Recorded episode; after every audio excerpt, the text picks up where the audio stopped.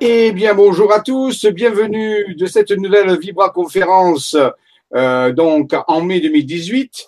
Euh, nous accueillons cet après-midi toujours, comme toujours, fidèle au poste, euh, euh Dolly. Tu es là, Dolly? Oui, Jean-Michel, je suis là. Bonjour à vous tous. Je suis bien présente.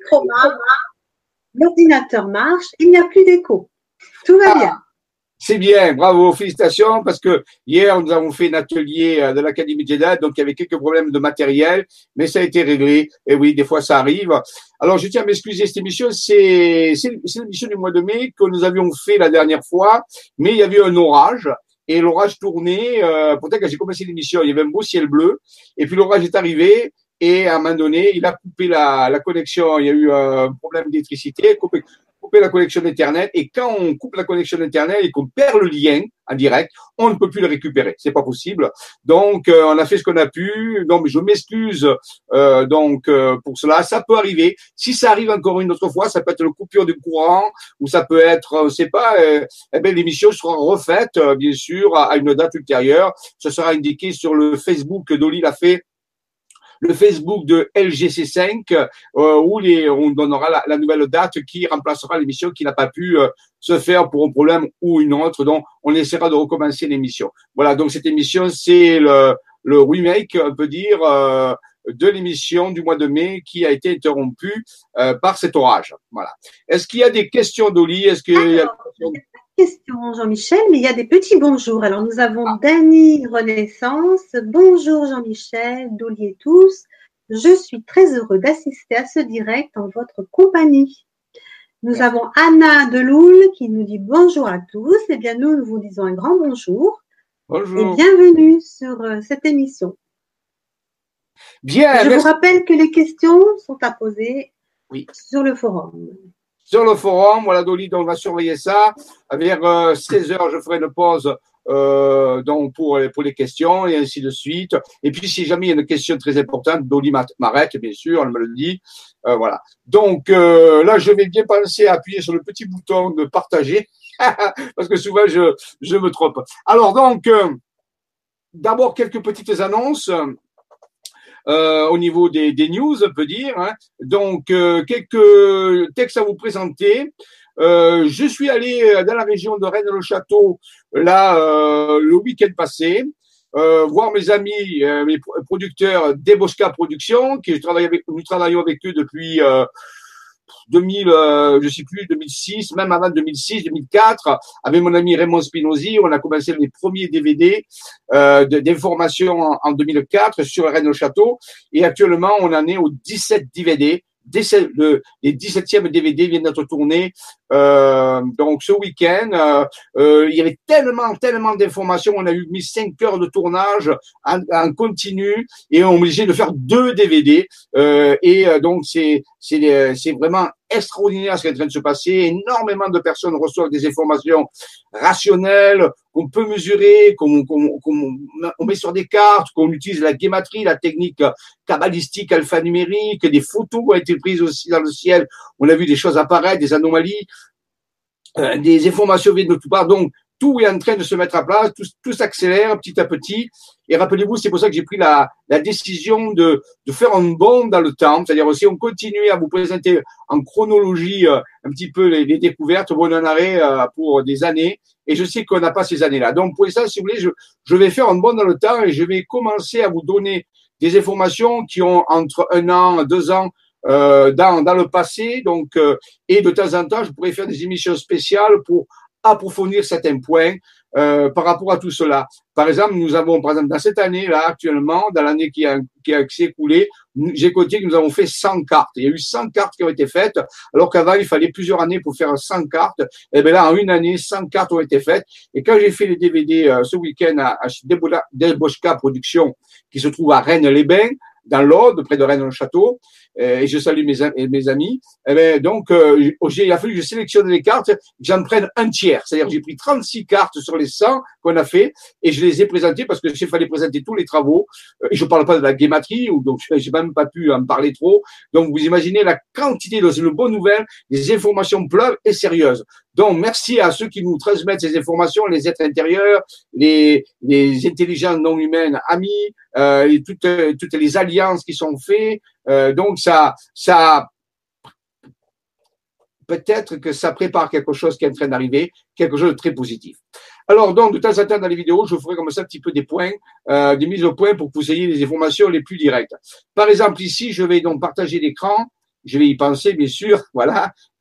Ici, première chose, euh, voilà. Donc la première diapo qu'on va voir ici, avant de vous parler de news, c'est le, le, titre un petit peu de cette série de conférences que je commence et qui vont toutes parler d'une d'une notion qui s'appelle d'une réalité à l'autre. C'est une carte qui a été faite par Maxime Pellin. On y reviendra. Un des chercheurs du groupe de force santé et vitalité planétaire euh, dans lequel j'œuvre. Et je rappelle que je suis qu'un speaker, une personne qui présente, un enseignant qui présente les travaux euh, maintenant d'une plus d'une trentaine de personnes qui travaillent en synergie. J'ai mes, mes propres travaux, j'ai mes propres avancées aussi. De temps en temps, je, je les présente aussi. Mais le but, c'est de travailler, de présenter un travail collectif. Je rappelle aussi, avant de commencer, tout ce que, dans tout ce que nous allons dire, rien n'est vrai absolument. Mais s'il y a quelque chose qui résonne en vous et que vous pensez que c'est vrai, essayez de trouver pourquoi ça pourrait être vrai, sur quoi ça peut passer et faire vos propres recherches. Nous demandons pas du tout que vous croyez ce que nous disons, mais dites-vous que tout ce qu'on vous dit, ben, c'est aussi des, des, choses qui sont des documents euh, qui sont produits, euh, comme des cartes, comme la guématrie ou d'autres choses. Donc il y a quand même euh, une base matérielle, mais ceci n'empêche pas de faire vos propres recherches. Donc nous allons parler dans une série de, de conférences qui commencent à partir du mois de mai 2018 d'une réalité à l'autre ou le passage d'une réalité à l'autre. Nous reviendrons bien sûr sur cette carte. Maintenant, nous allons aller voir quelques présentations euh, dont j'ai besoin ici. Alors, il y avait, voilà, ici, euh, attendez, alors je vais trouver, il y a tellement de choses à voir que, voilà, ici, voilà, je vais, alors des livres d'abord, des livres, des personnes au sein de, de la, de la, Force et la santé et la vitalité planétaire, ce groupe de chercheurs vient de sortir des livres dont je vous les présente si ça vous intéresse. Vous voyez aussi des personnes qui produisent des livres. Ici, c'est mon ami Dominique Aucher qui a une maison d'édition qui s'appelle Espérit d'édition, qui vient de sortir un livre très intéressant qui résume pas mal aussi de données sur lesquelles nous travaillons, qui s'appelle Les 12 heures de l'apocalypse. Alors rien de fin de monde là-dedans, simplement beaucoup d'informations sur la mythologie, beaucoup d'informations sur la tradition, euh, et présenté sous forme d'un roman, ce qui permet d'être beaucoup plus agréable. Donc merci à notre ami Dominique Aucher qui vient d'écrire ce énième euh, livre, parce qu'il a écrit déjà pas mal de livres. Vous pouvez le trouver aux Espéride, Espéride Les 12 heures de l'Apocalypse. Ensuite, nous avons un autre livre qui est sorti aussi, une personne que nous venons de rencontrer dans euh, un voyage que nous venons de faire en Auvergne, là, sur les, sur les traces de, de des, églises romanes. Eh bien, Madame euh, Catherine Brunet a écrit un livre aussi très intéressant sur les tribulations de l'âme, sur le chemin de l'éveil. C'est beaucoup plus dans, dans la tradition spirituelle, c'est pas un roman. Donc, euh, aux éditions, alors, euh, Baudelaire, édition Baudelaire, comme l'écrivain, et donc les tribulations de l'âme sur le chemin de l'éveil pour les gens qui s'intéressent à la spiritualité. Très bon livre, très très intéressant à ce niveau-là. Et je vais finir là les, les présentations avec euh, un mon ami Bruno aussi qui euh, vient d'écrire un livre que je suis en train de lire très très intéressant. Alors euh, c'est un thriller. Euh, il est vraiment très particulier et très très intéressant. Vous voyez, il dit mon thriller est signé de mon nom d'auteur Bruno Vni aux éditions idilivre.com. Il s'appelle Esclarmonde, celle qui éclaire le monde, l'inimaginable secret des Cathares, la quête du Graal et de la pierre philosophale de Montségur au Mont-Saint-Michel. Alors, j'ai, je l'ai lu, c'est extraordinaire. Il a, il a, il, est fabriqué d'une certaine façon tout à fait étonnante. Et il y a beaucoup d'humour, il y a beaucoup de notions qui passe aussi à ce niveau-là. Je félicite euh, mon ami Bruno pour avoir écrit ce livre. Euh, donc, euh, vous voyez, il, est tout à fait actuel puisqu'il parle du 28 juillet 2019, cette grande date qui est en train d'arriver et donc qui met en scène beaucoup de personnages différents. Vous verrez, je vous laisserai découvrir un petit peu ce livre est incroyable. Euh, donc voilà la couverture. Je vais vous montrer la couverture pour que vous puissiez voir aussi. Voilà, Esclarmonde, celle qui éclaire le monde, thriller de Bruno. Euh, magnifique livre, je, me suis régalé, je me suis régalé euh, et j'ai bien rigolé et de tout me s'est présenté et la façon de le présenter aussi très très très euh, particulière. Donc vraiment vraiment euh, un livre à, à, lire, voilà qui, qui, complète nos nos recherches. Encore bravo à, à Bruno Vni aux éditions Edi Livre, l'image secret des Qatars Esclarmonde, celle qui éclaire le monde. Savoir qu'Esclarmonde, de fois, était une Qatar qui a été brûlée euh, à Montségur en 1244. Donc c'est très très intéressant. Voilà, vous verrez, il y a les ovnis, il y a des extraterrestres, il y a plein de personnages spirituels à l'intérieur, très étonnant. Mais je vous laisse découvrir parce qu'il faut le découvrir, il faut le lire. Donc merci à, mon ami Bruno d'avoir fait cette écriture très très intéressante. Et bien sûr le, le les, DVD que, je, que nous de tourner à chez Debosca Productions, euh, s'il veut bien s'ouvrir. voilà, il a. Euh, voilà. Donc, vous voyez, euh, nous, en, nous en sommes. Alors, les deux derniers DVD dans la collection Au lieu, numéro 71, d'une réalité à l'autre, révélation des cités d'or. Et un deuxième DVD, parce qu'il y a eu tellement d'informations qu'il a fallu tourner deux DVD dans l'après-midi. Le numéro 72, au lieu, ce sont des codes, c'est-à-dire au lieu, d'une réalité à l'autre, l'accélérateur de lumière de l'anneau d'or. Bien sûr, je ne vais pas vous parler de ça euh, maintenant, puisque on commence la série des, des nouvelles conférences, mais ça viendra dans le futur. Voilà, nous avons fait 17 DVD euh, avec mon ami Raymond, euh, d'autres personnes, Maxime Pellin euh, et moi-même. Depuis, vous voyez, et là vous avez tous les titres des CDVD. Donc vous voyez, le mystère Magdala, de Rennes Château à Théopolis, Sainte Marie-Madeleine à Marseille, très intéressant. Les cités magiques de la Terre creuse en Provence, ça parle de l'Agartha et des certains accès de l'Agartha en Provence. La révélation des deux aigles, ça c'est un grand secret sur deux régions qui révèlent euh, des, des, informations incroyables sur euh, les magies de Saint-Jean et l'Apocalypse. Les temps accélérés, code 2012, ça a été tourné juste avant 2012. Les crânes de cristal, très important, mais M. Raymond Spinozzi, Jean-Michel Raoux et, et, et M. Leblanc. Révélation des géoglyphes sacrés. 2012, les codes sacrés de l'univers la fenêtre temporelle 2012-2019 et des fissures dans la matrice, le rôle de la France, la révélation des planificateurs invisibles, le rôle sacré de la France, incroyable, l'âge d'or extradimensionnel, les révélations secrètes des planificateurs invisibles, nom de code Amaja, c'est le nouvel univers qui est en train d'arriver, les révélations de la naissance d'un nouvel univers et la lignée du Graal, et ensuite Marcher sur la Terre, qui est un DVD qu'on a tourné cet été euh, sur le terrain avec des images de drones d'une splendeur incroyable. On a, il a euh, mon ami euh, donc Constanti a pu filmer avec euh, un drone. Et donc, c'était très, très important. Voilà. Et les deux derniers DVD, 71, d'une réalité à l'autre, et le numéro 72, bien sûr, euh, qui, qui fait la suite. Les deux DVD, les deux nouveaux DVD. Alors, ces deux DVD parlent, par exemple, celui-là, au-delà de la vision ordinaire sur ce monde, un nouveau regard intérieur révèle l'existence d'une nouvelle forme de réalité bien concrète qui annonce une ère de miracle où une nouvelle version de cette Terre transparaît. L'âge d'or extradimensionnel s'installe progressivement et soutient une humanité qui ascensionne et fait son passage d'une réalité à l'autre. Il est 23h59 à l'horloge de l'univers. C'est ce qu'a dit Stephen Hawking, il faut savoir le, ce grand physicien qui a décédé il n'y a pas longtemps. Et 23h59 à l'horloge de l'univers. 24 heures, minuit va bientôt sonner pour l'ouverture vers l'éternité qu'on appelle Aion chez les Grecs. La question c'est, êtes-vous prêt à cela? Voilà, donc dans ces deux DVD, on traite de ces choses-là. Donc vous pouvez aller sur le site de Debosca Productions. Je vous montre rapidement, pour finaliser ça, les sites. Voilà, donc il suffit d'aller sur Debosca Productions. Hein, euh, donc euh, frapper. Et là, dans la barre de recherche, vous mettez le numéro euh, ou le titre. vous voyez là, voilà un des derniers qui est là euh, et qui vous donne le résumé du DVD. Et là, vous avez même une petite présentation de 10 minutes où on présente euh, ben, le, DVD. Donc ça aussi, vous pouvez le regarder. On va pas le faire maintenant, mais vous pouvez le regarder et c'est très intéressant. Ça vous donne quelques quelques images, mais rappelez-vous qu'il y a deux DVD, donc il y a 10 minutes, c'est rien du tout. Voilà, donc merci à mes amis euh, Deboska Productions, Constati et Magojata, euh, qui, euh, qui, ça fait des années qu'ils se donnent. Ils ont fait plus de 500 DVD. Et je tiens à les remercier parce que c'est unique en France, une maison de production sérieuse, professionnelle, qui donne la parole à toutes les personnes qui ont quelque chose à dire au niveau spirituel, sans aucune censure, et qui permettent de diffuser cette information. Ils ont fait plus de 500 DVD depuis que je les connais, ça fait déjà presque plus de 10 ans. Et donc, c'est beaucoup de courage, beaucoup d'investissement. Bravo, continuez, car le monde a besoin que des personnes puissent euh, recevoir cette information sur tous les domaines. Il faut savoir que ça dure tout le domaine. Vous voyez, il y a, vous voyez, témoignages, il y a plein, plein, il y a, il y a, je il y a 450 DVD sur toute la spiritualité à tous les niveaux. Vous pouvez aller voir et consulter leur, site.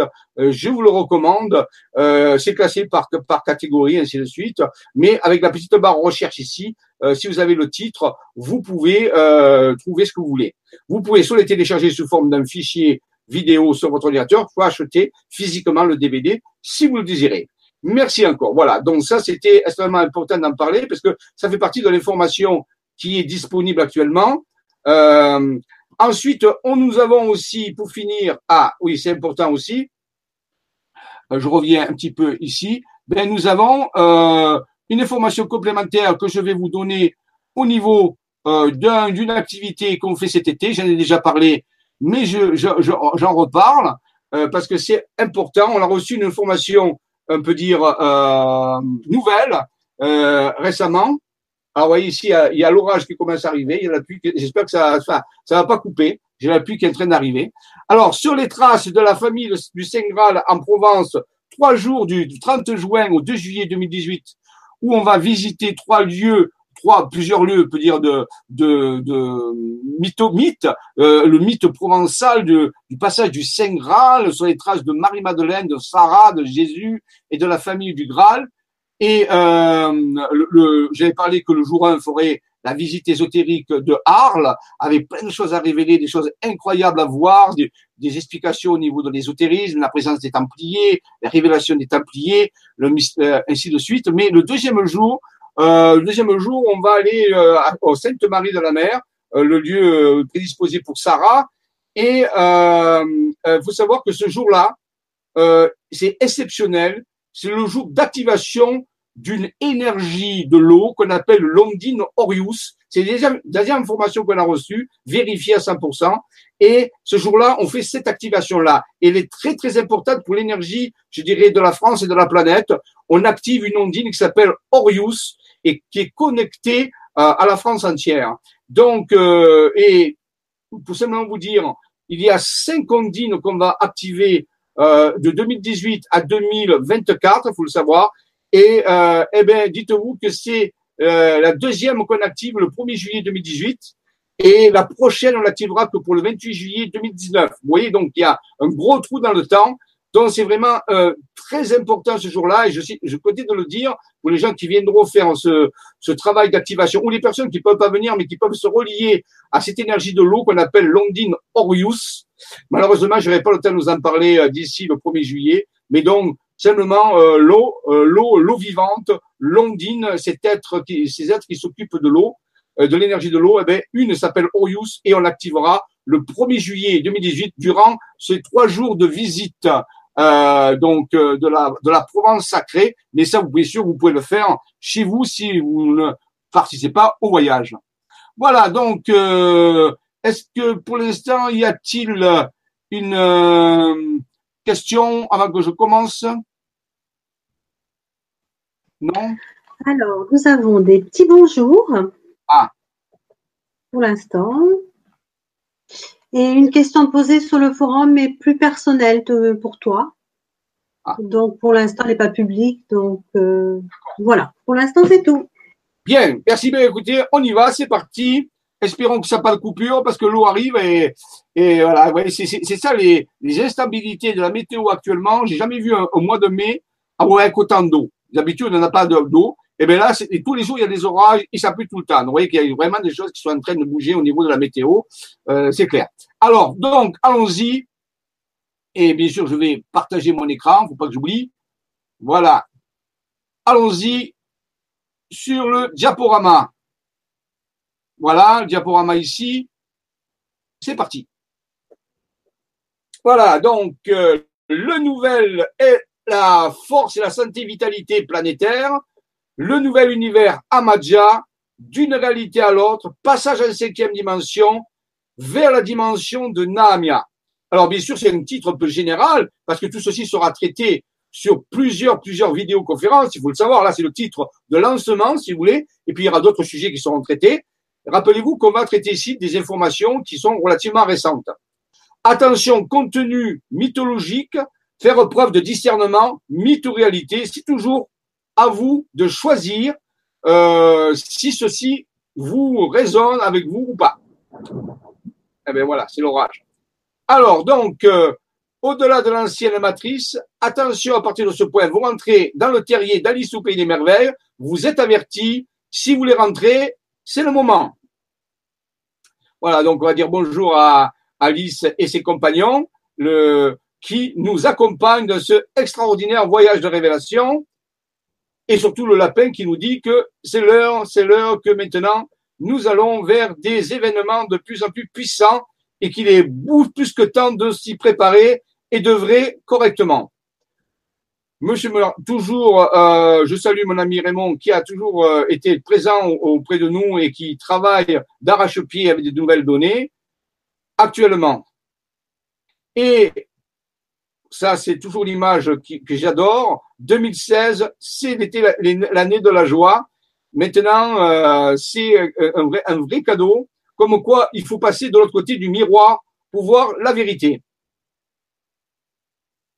Alors, bien sûr, toujours pour montrer que c'est pas virtuel, que tout ceci est fait par des vraies personnes. Et là, vous en voyez que vraiment une petite, petite partie euh, de personnes qui œuvrent dans l'établissement de cette force et la santé planétaire pour continuer à, à divulguer l'information, faire cette divulgation globale de l'information spirituelle et positive. Rappelez-vous que nous avons choisi de dévoiler que les, les côtés positifs les autres côtés sont dévoilés par d'autres personnes et c'est bien, c'est leur travail, ils le font très bien. Nous, nous concentrons sur l'information positive qui nous fait avancer et qui prépare de façon optimale ces grands événements. Donc merci à tous ces gens. Et vous voyez qu'il y a une majorité de dames. Hein. Rappelez-vous que nos travaux, eh bien, depuis 15 ans, 20 ans, c'est entre 80% de dames et 20% d'hommes. Et parfois, on arrive à presque 100% de dames. Là, vous le voyez, euh, il n'y a qu'un homme, Monsieur Maxime Pellin, que vous voyez ici, il est là. Justement, ça permet de vous le présenter. Lui a fait beaucoup de cartes aussi avec Raymond Spinozzi. Vous voyez, il est là. Nous ne sommes pas tous, tous euh, jeunes aussi, vous voyez. Euh, la moyenne d'âge est assez élevée. Donc, vous voyez, c'est pas des jeunes, des personnes qui, voilà, c'est des personnes qui ont déjà de la maturité et la majorité des dames. Donc, je les remercie pour leur courage et d'avancer comme ça. Et bien sûr, je remercie les hommes aussi d'être présents et j'espère qu'ils vont être présents de plus en plus. Voilà. Donc, nous allons vers cette nouvelle humanité, euh, une humanité débarrassée peut-être de son histoire un petit peu turbulente, qui va recommencer à évoluer d'une certaine façon. Nous y travaillons. Alors, euh, pour que tout ceci soit bien euh, compris,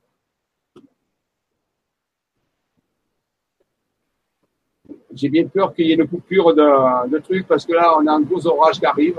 C'est vraiment très, étonnant ce qui se passe chaque fois. Euh, on on peut plus assurer la stabilité des émissions à cause des, des, trucs météo. J'espère que ça va tenir. Ah ben c'est coupé. Voilà. Et eh ouais.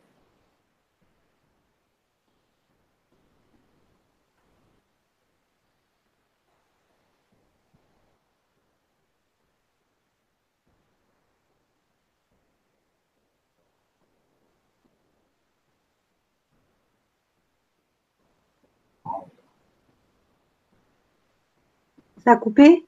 Ouais. Ah. ah c'est le début. C'est pas vrai, c'est. Euh, là, pour le moment, je t'ai toujours sur le site. J'essaie de me connecter avec autre chose, mais, euh, mais il ne veut pas. Euh, les personnes me disent que tu es toujours à l'écran. Ah, eh bien, si je suis toujours à l'écran, j'espère que ça va continuer, que ça va pas. Il, il tombe des, des cordes, c'est, c'est incroyable cette météo, on ne peut plus compter sur quoi que ce soit. Il faisait beau quand on a commencé l'émission et à 5 minutes, c'est un déluge. C'est, euh, je ne sais pas quoi faire. je ne sais plus. voilà, là, c'est vraiment en dehors de ma, de ma, il n'y a plus qu'à espérer que ça, ça, que ça, que ça Les auditeurs euh, te disent que tu es toujours là. Bon, mais j'espère que ça ne va pas couper. Il euh, faudrait que ça s'arrête. J'ai essayé de, moi, bon, je suis, est-ce que, est-ce que j'apparais, est-ce que j'apparais sur ton écran? Oui, tu apparais sur mon écran, Jean-Michel. Euh, la, la, diapo est là? Non, je tais-toi. Ah, attendez, je vais essayer de revenir. Voilà. Donc, euh, je m'excuse auprès des éditeurs, c'est la déluge. Euh, chaque fois, c'est pareil. Je ne sais pas quoi faire. Là, on ne peut pas y faire grand-chose, vous savez. Euh, J'espère que ça ne va pas couper. Euh, voilà, donc, euh, quoi vous dire je, je, vais continuer. Espérons que cette pluie diluvienne ça, ça, s'arrête. C'est très difficile d'assurer un suivi avec tout ça. Donc, je vais partager et je vais revenir avec sur mon, sur mon diaporama. Voilà. Alors, bon, euh, diaporama, ouais, voilà, ici. Bon, écoutez, je continue. Donc, le FRONA, espace-temps vivant, la physique quantique de la conscience. Pour saisir nos travaux actuellement, il est très important de changer notre notion au niveau de l'espace-temps. Jusqu'à présent, la physique définit l'espace-temps fait de matière, d'énergie, d'après la théorie de la relativité d'Einstein. Après, il y a eu la physique quantique, ainsi de suite. Mais on a vu que c'était pas suffisant pour pouvoir comprendre euh, donc euh, ce, les, révélations que nous, que nous avons actuellement. Les révélations que nous avons actuellement on est obligé de changer notre paradigme au niveau de l'espace-temps et, si vous voulez bien, passer dans l'idée que l'espace-temps, on va considérer qu'il est vivant, c'est-à-dire qu'il a une forme de conscience. Ça, c'est vraiment important de comprendre. Euh, ce, certains appellent ça le panpsychisme, c'est-à-dire que le, constituant fondamental de l'univers ne serait pas euh, la matière, ne serait même pas l'énergie, mais serait de l'information structurée d'une certaine façon qu'on appellerait la conscience, une forme de conscience.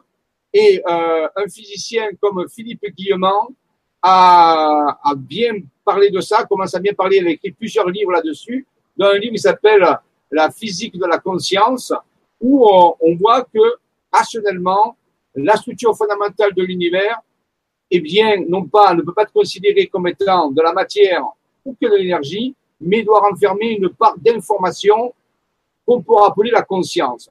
Moi, cet espace-temps, je, dis qu'il est vivant, c'est un peu comme nous, comme si l'univers était une entité beaucoup plus vaste, beaucoup plus grande, avec d'autres dimensions aussi. Là aussi, on est obligé de, d'envisager l'existence d'autres dimensions, et c'est en train d'arriver en physique. Hein, ce n'est pas la fiction, c'est vraiment ce qui est en train d'arriver. Et ce, cet espace-temps vivant, dans mes conférences, je l'appellerai le Frona. Euh, c'est un petit clin d'œil à un auteur qui a écrit euh, de, nombreuses nouvelles là-dessus. Et l'une de ces nouvelles, il appelait cet espace-temps le Frona. C'est le terme qui, qui n'existe pas. Vous pouvez chercher sur Internet, vous verrez qu'il n'existe pas. Le Frona, c'est un terme, un néologisme qui va parler de l'espace-temps vivant, dans lequel se trouve une physique quantique de la conscience. Vous voyez, là, je vous ai mis une image qui représenterait un peu cet univers. Vous voyez qu'il y a comme une entité, comme presque organique, un univers organique doué de perception, doué de réaction, peut-être doué de, volonté ou de d'intention. Voilà. Donc ça, c'est une donnée fondamentale pour essayer de mieux comprendre ce que nous allons vous présenter. Dans les traditions ésotériques actuellement, on peut trouver ça dans différents endroits, euh, dans la région, par exemple, des Alpes-Maritimes ou ailleurs. Des initiés ont toujours su que nous allions vivre une période très particulière où l'univers allait se transformer, où l'univers allait subir une métamorphose. C'est connu, ça a été connu sous le nom de, euh, du, du, jour de la fin des temps, ou certains connus dans les traditions comme l'Apocalypse, qui veut dire lever le voile. Euh, ça a été connu aussi au niveau des Mayas, ça a été connu dans de multiples prophéties. Le message des pyramides, par exemple, euh, c'était simplement pour nous avertir de cette période. Donc, je crois que beaucoup d'anciennes civilisations et d'anciens chercheurs, on peut appeler des prophètes, ont eu des visions et qui nous ont tous euh, avertis de ce, de, ce grand passage, de ce grand passage particulier. Eh bien, chez nous, dans les chercheurs que nous avons ici, nous avons codé aussi cette information et nous allons l'appeler, on va y donner la valeur d'une heure, d'une heure bien particulière. Là, vous voyez une horloge. Sur cette horloge est peint une heure particulière. Cette heure, c'est 11 h 22 minutes. Eh bien, chez nous, 11 h 22 minutes va représenter cette heure de passage, ce passage d'un univers à un autre univers ou une nouvelle forme d'univers qui va se métamorphoser. Donc, le code, c'est 11 h 22. Et plus tard, on parlera aussi, on verra d'autres codes horaires qui vont présenter d'autres aspects de ce passage au niveau de l'univers.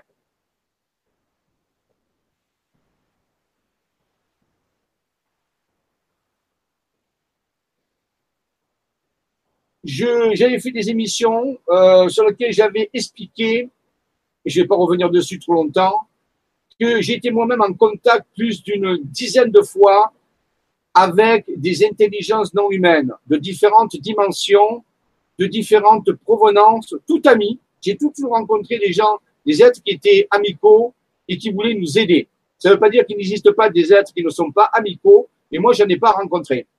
Et parmi une de ces rencontres que j'ai vécues en septembre 2011, cette rencontre très spécifique que j'ai pu voir, euh, vraiment avoir des visions et avoir interagir avec physiquement, où on a mené une mission ensemble, c'était dans la, dans la, dans la ville de portugaise de Fatima, où il y a le sanctuaire de Fatima.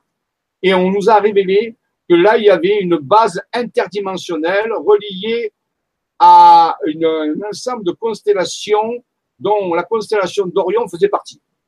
Donc, nous avons pu interagir avec cette base interdimensionnelle qui est reliée d'une certaine façon à l'apparition mariale qu'il y a eu, bien sûr, hein, mais je respecte tout à fait les croyances de chaque personne.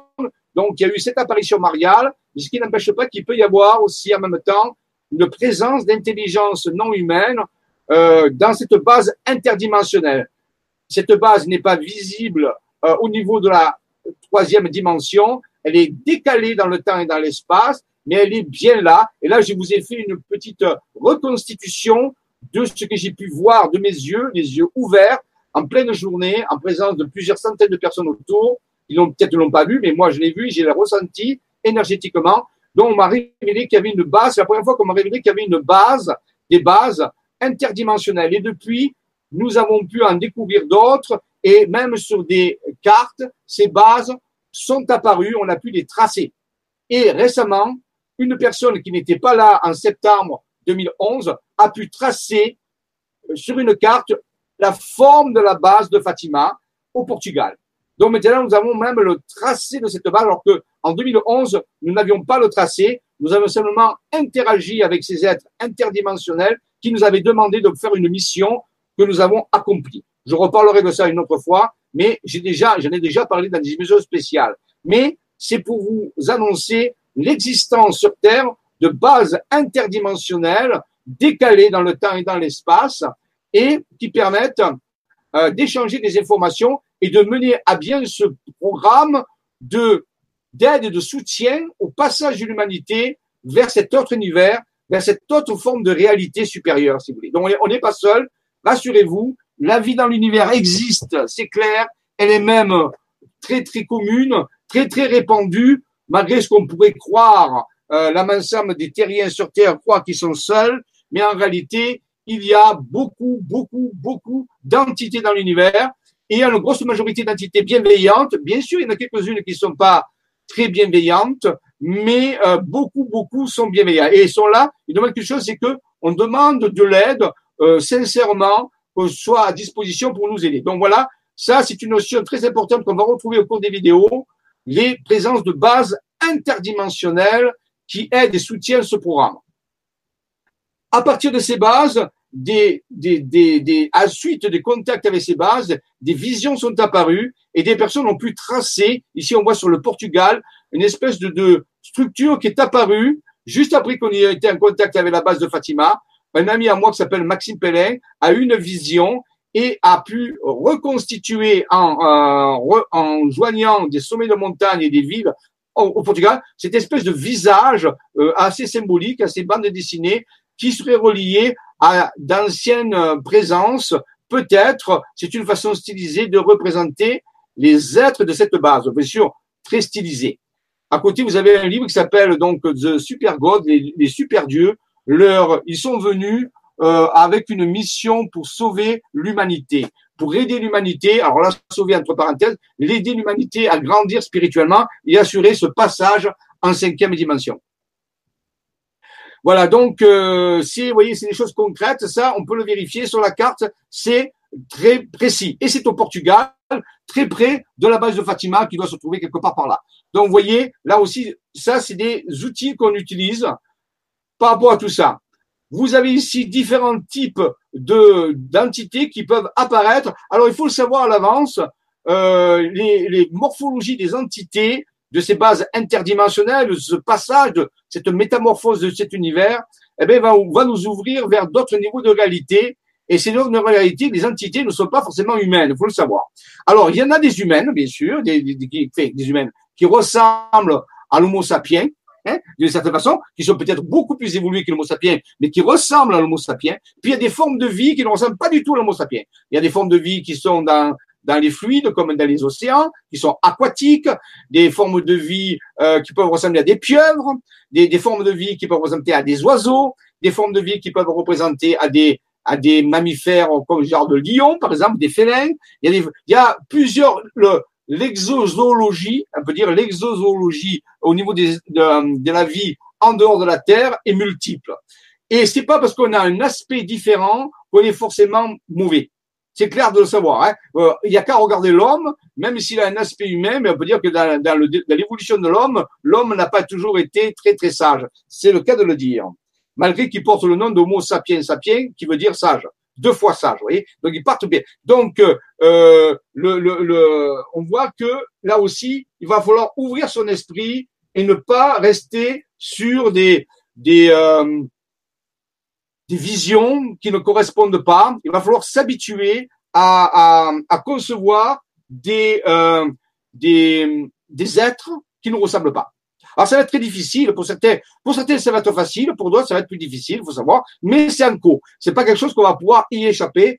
Il va falloir. On a été préparé par les films comme Star Wars, comme Stargate, qui sont un petit peu des des, des, des trucs qui nous aident à, ouvrir notre esprit, hein, et même sortir. Il y a des formes de vie qui sont pas humaines, faut savoir, et puis elles sont pas mauvaises. Donc là aussi, c'est un, un travail. Donc moi-même et d'autres personnes de mon entourage, dans, les, dans le groupe de, de, de, chercheurs de la force scientifique, nous sommes rentrés en contact avec ces formes de vie, une petite partie de ces formes de vie, plusieurs fois, et ils sont très sympas et nous aident à, et nous soutiennent dans cette mission de, euh, de soutenir et d'optimiser le passage de toute l'humanité en cinquième dimension. Donc, on les remercie et ça va être un très bon entraînement de pouvoir euh, s'habituer à interagir avec des intelligences non humaines, c'est pour ça qu'on dit qu'elles sont non humaines, positives, même si leur façon de penser est un peu différente de nous-mêmes. Et j'ai rencontré une de ces entités dans la base interdimensionnelle de Marseille.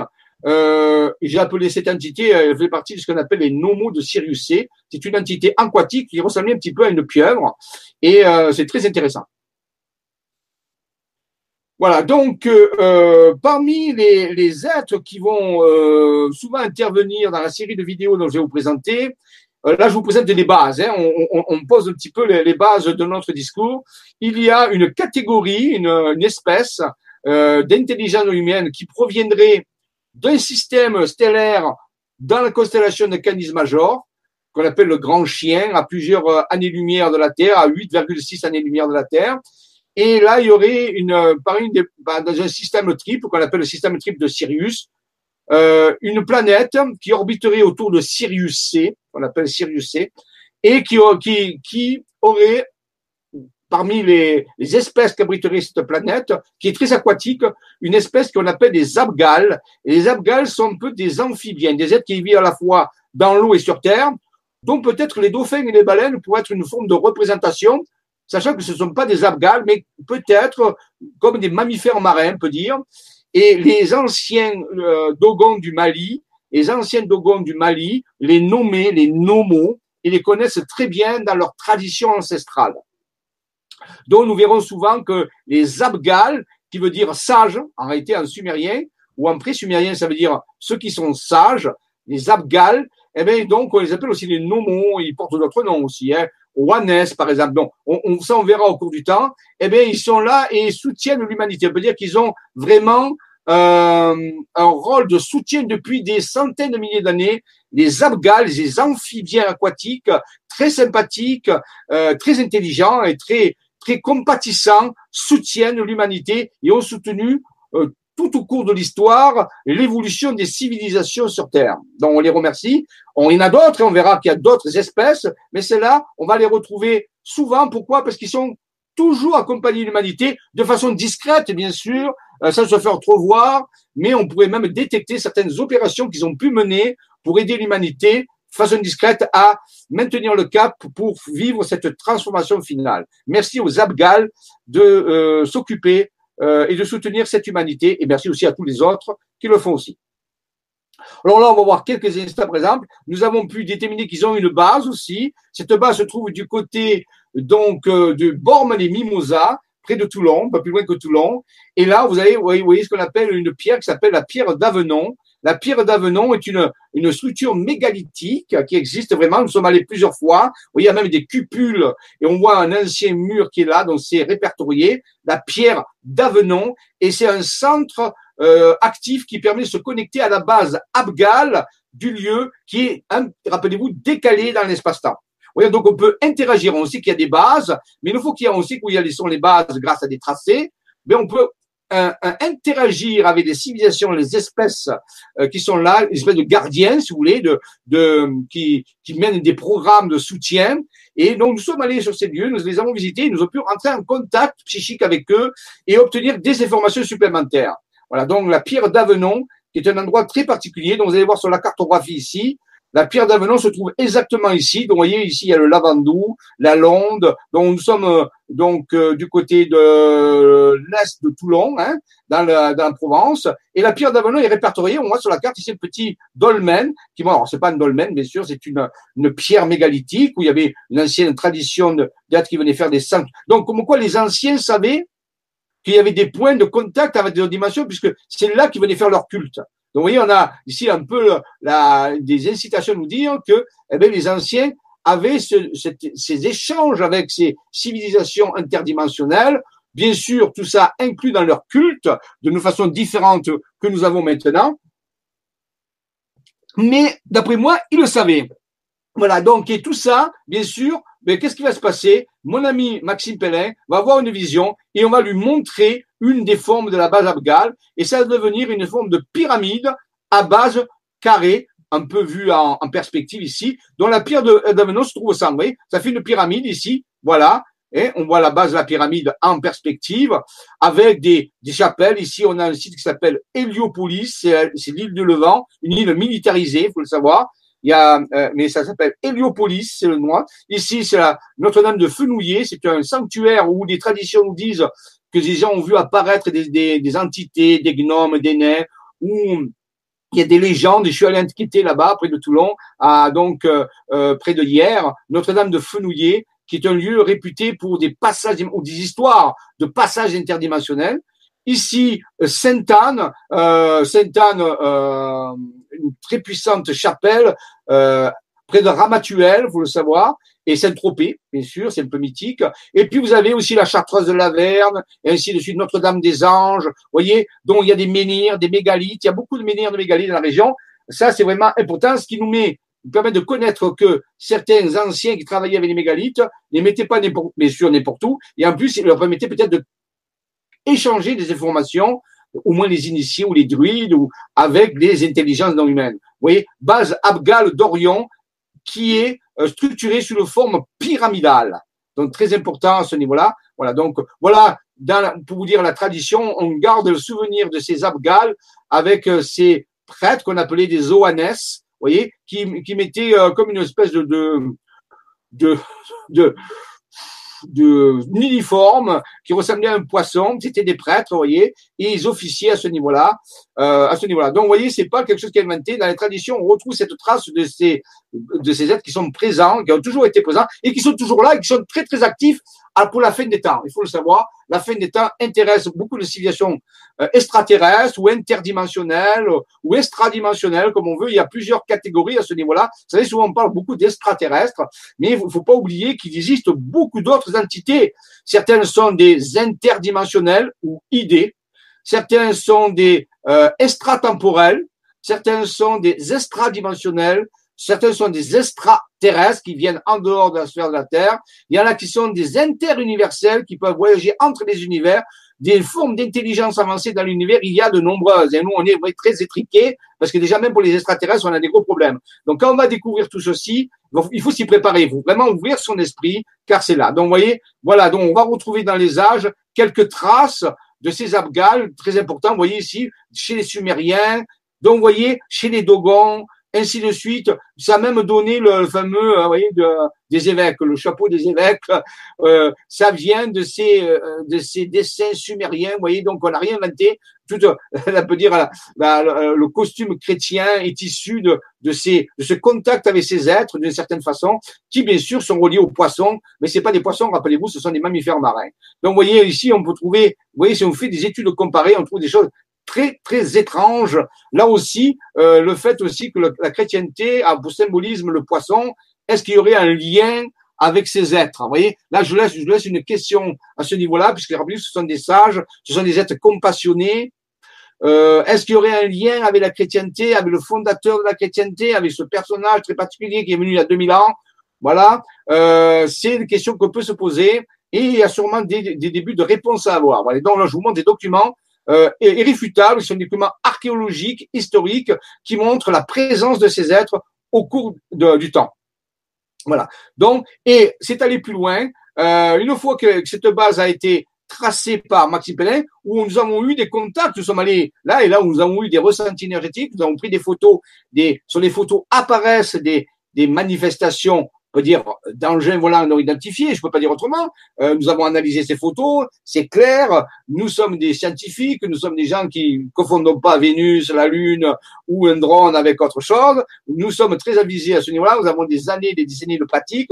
Assurez-vous, on sait très bien faire la différence. Et donc, quand on a pris des photos de ces présences-là, eh bien, une fois qu'on a travaillé sur le site, qu'on a fait des activations énergétiques, que nous, sommes, nous avons fait des ressentis, eh bien Maxime Pellet a reçu de l'information et a pu dessiner une nouvelle carte, toujours dans la région. Vous voyez, on a, donc c'est une espèce, on a pris un petit peu de, du recul au niveau de, de l'échelle. Hein. on retrouve ici la base Abgal euh, pyramidale, en bas, qu'on a vu tout à l'heure, avec la pierre d'Avenon. Et puis là, quelque chose est apparu en reliant des sommets de montagne. Il y a un axe qui, qui traverse plusieurs lieux très importants jusqu'à un autre endroit qui s'appelle la Pierre aux Trois Blasons, dont je vous parlerai dans un séminaire ou dans une euh, vidéo très particulière, parce que c'est un lieu très très euh, particulier et curieux, mais autour de cet axe, une espèce d'ADN qui s'est qui s'est déployé.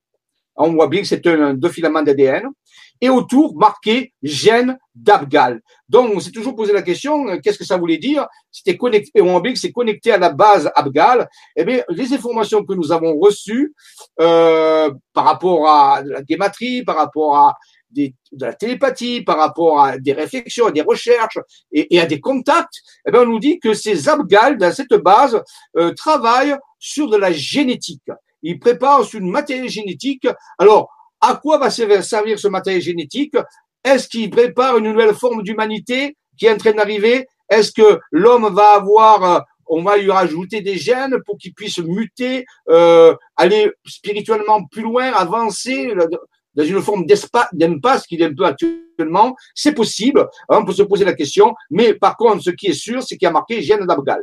Donc, ces gènes d'Abgal vont sûrement être une pièce maîtresse dans ce phénomène de passage euh, dans une autre dimension à ce niveau-là. Donc, vous voyez qu'ils sont, on a une relation très très intime avec les Abgals. C'est une des espèces, je crois que l'humanité a côtoyé, je vous l'ai dit tout à l'heure, depuis la nuit des temps, et ils sont là pour nous aider à soutenir. Peut-être qu'ils vont nous aider grâce à une, une orientation génétique à pouvoir modifier euh, notre structure génétique qui est peut-être aussi un peu perdue actuellement, un petit peu polluée, un petit peu dénaturée. Voilà. Et Ici, mon ami Anton Park, qui a écrit de très nombreux livres sur des choses, sur l'histoire secrète de l'humanité, et je vous le recommande, aux éditions Pa Anna Books. Vous avez le, Anton Parks, euh, A-N-T-H-O-N, Parks, P-A-R-K-S, qui a écrit beaucoup de livres là-dessus, et, c'est vraiment, et ses recherches, ses écritures se rapprochent vraiment de ce qu'on a trouvé, a, a, présenté une, possible représentation d'une certaine forme des, abgales qu'on trouve ici. Vous voyez, j'ai mis cette petite, ce petit dessin, je le remercie et je conseille aux personnes qui veulent aller plus loin de se renseigner sur les livres d'Anton Parks aux éditions Pa Anna Books parce que c'est absolument extraordinaire ce qu'il a pu révéler et ça va vraiment dans le sens de nos découvertes. Donc je le remercie et bien sûr je le connais, je l'ai rencontré, nous en avons discuté. Voilà, dont les abgales, vous voyez, sont ressemblent un peu à des humains mais ne sont pas vraiment des humains. Alors ensuite, continuons, voilà pour finir, quelques euh, quelques euh, informations finales pour montrer que ce n'est pas de la fiction, que ce n'est pas de la fantaisie. Là, vous voyez de l'archéologie, des dalles sumériennes, vous voyez des, du matériel archéologique, du dessin très ancien qui montre la présence de ces abgales, je dirais au début de l'humanité. Il est fort possible que ces abgales euh, étaient là au moment de la apparition des premiers humains. Donc, vous voyez, c'est ce que nous disent un petit peu tous ces schémas. Je ne veux pas rentrer dans les aujourd'hui. Là, je vous montre un petit peu du matériel de base. Et on a même trouvé du côté de Rennes-les-Bains, dans l'Aude, l'endroit où se trouve Débosca Productions. Je vous ai parlé, Rennes-les-Bains, petit village de l'Aude, pas très loin de Rennes-le-Château.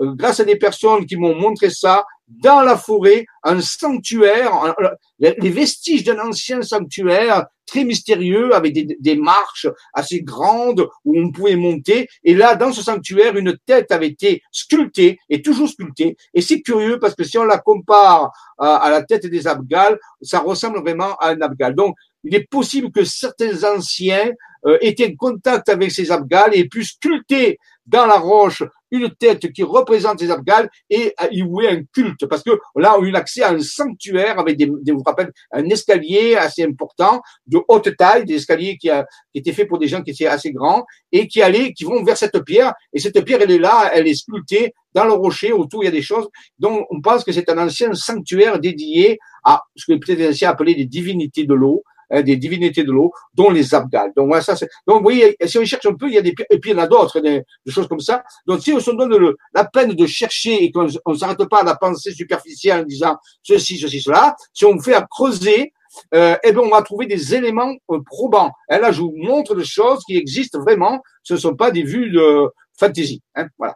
Donc, continuons à ce niveau-là. Nous, alors, nous continuons à poser nos, euh, nos bases qui vont nous servir. C'est un peu la vidéo d'aujourd'hui, c'est la vidéo de base qui va nous servir à comprendre tout ce qui va vous être révélé rapidement parce qu'on va aller très vite après. Donc il faut quand même de la base, sinon on risquait d'être perdu.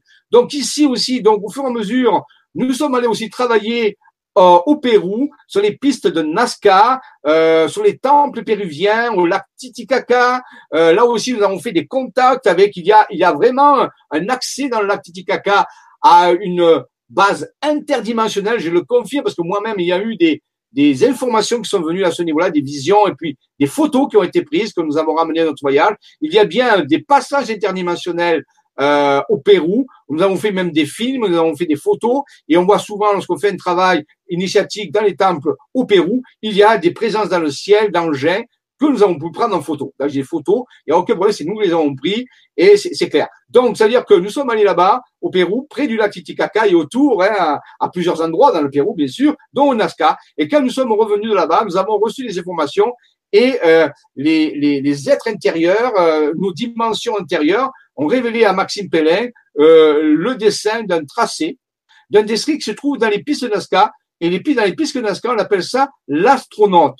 Donc, si vous voulez avoir un schéma de référence de ça, vous tapez sur Google Images l'astronaute piste de Nazca. Et vous allez voir, on va vous montrer sur nos collines un personnage qui a été dessiné euh, par la civilisation des Nazca, qui qui, rappelez-vous, remonte à plus de 3000 ans, quand même, on pense, et donc, euh, qui fait plusieurs centaines de mètres sur une colline. Eh bien, cette structure que certains appellent l'astronaute a été intégralement redessinée par des sommets de montagne, par Maxime Pellin, en Provence. vous voyez, là, c'est absolument extraordinaire que ça puisse exister. C'est le même et le pareil. Vous pouvez vérifier avec la diapo que vous voyez là. Vous allez sur Internet et vous cherchez et vous verrez bien que c'est le même.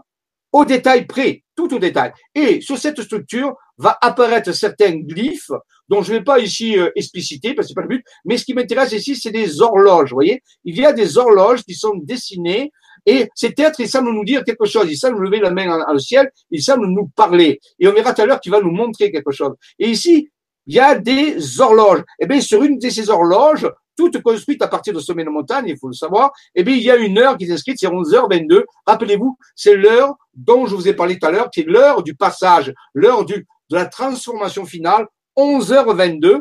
Et en face, il y a une autre heure qui est une heure miroir, c'est-à-dire c'est l'image dans le miroir de cette heure-là, qui est 12h38. Alors vous vérifierez si vous voulez, si vous avez le pendule chez vous, avec des aiguilles bien sûr, vous, vous réglez la pendule sur 11h22, et puis vous prenez un miroir et vous regardez votre pendule à travers le miroir, et vous verrez que vous verrez l'heure miroir, c'est 12h38. Donc, donc ça, c'était vraiment. Et là, vous avez 12h38 qui est représenté ici, l'heure miroir de ce niveau-là.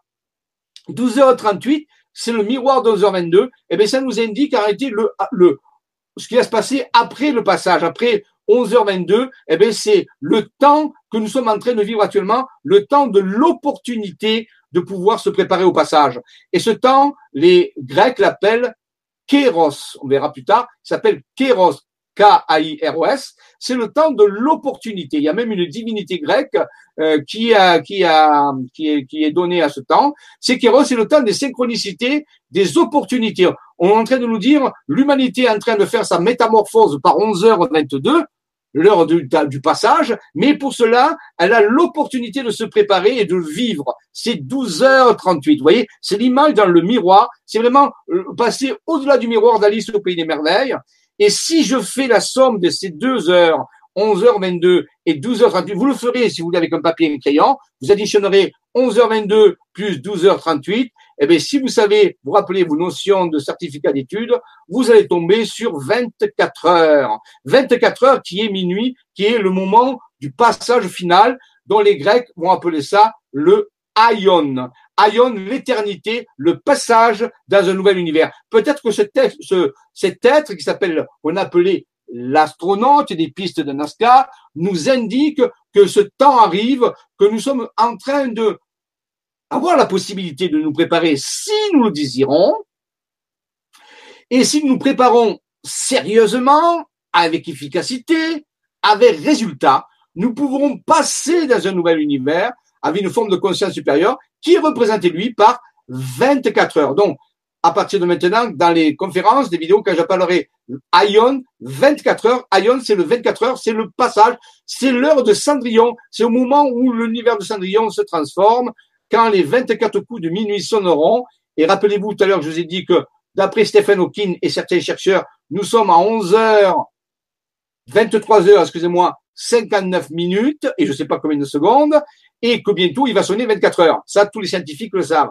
Donc en réalité, il, reste très peu de temps pour vivre cette métamorphose de la meilleure façon. C'est un petit peu le thème de toutes ces vidéos et nous allons vous révéler étape par étape tout ce chemin tout ce qui est annoncé de positif si nous faisons cette œuvre de travail sur nous.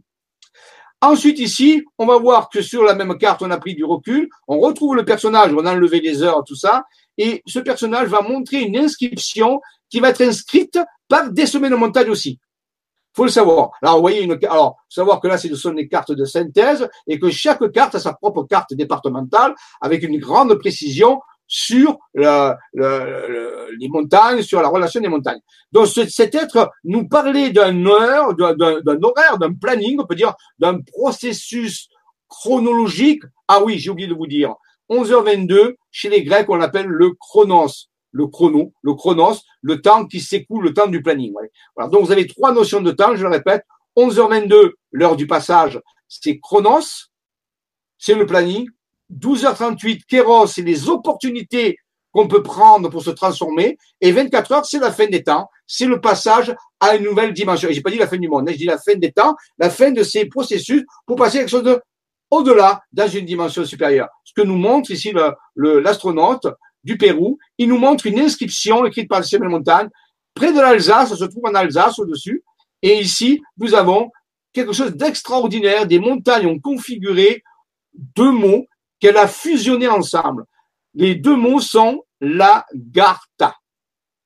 Donc elle a pris les deux mots et les a fusionnés et les a répartis sur des brins d'ADN. Rappelez-vous, on l'a vu tout à l'heure au niveau de la base Abgal, gène Abgal, cet ADN, eh bien, on le retrouve ici, mais cette fois-ci relié à un mot qui s'appelle l'Agartha.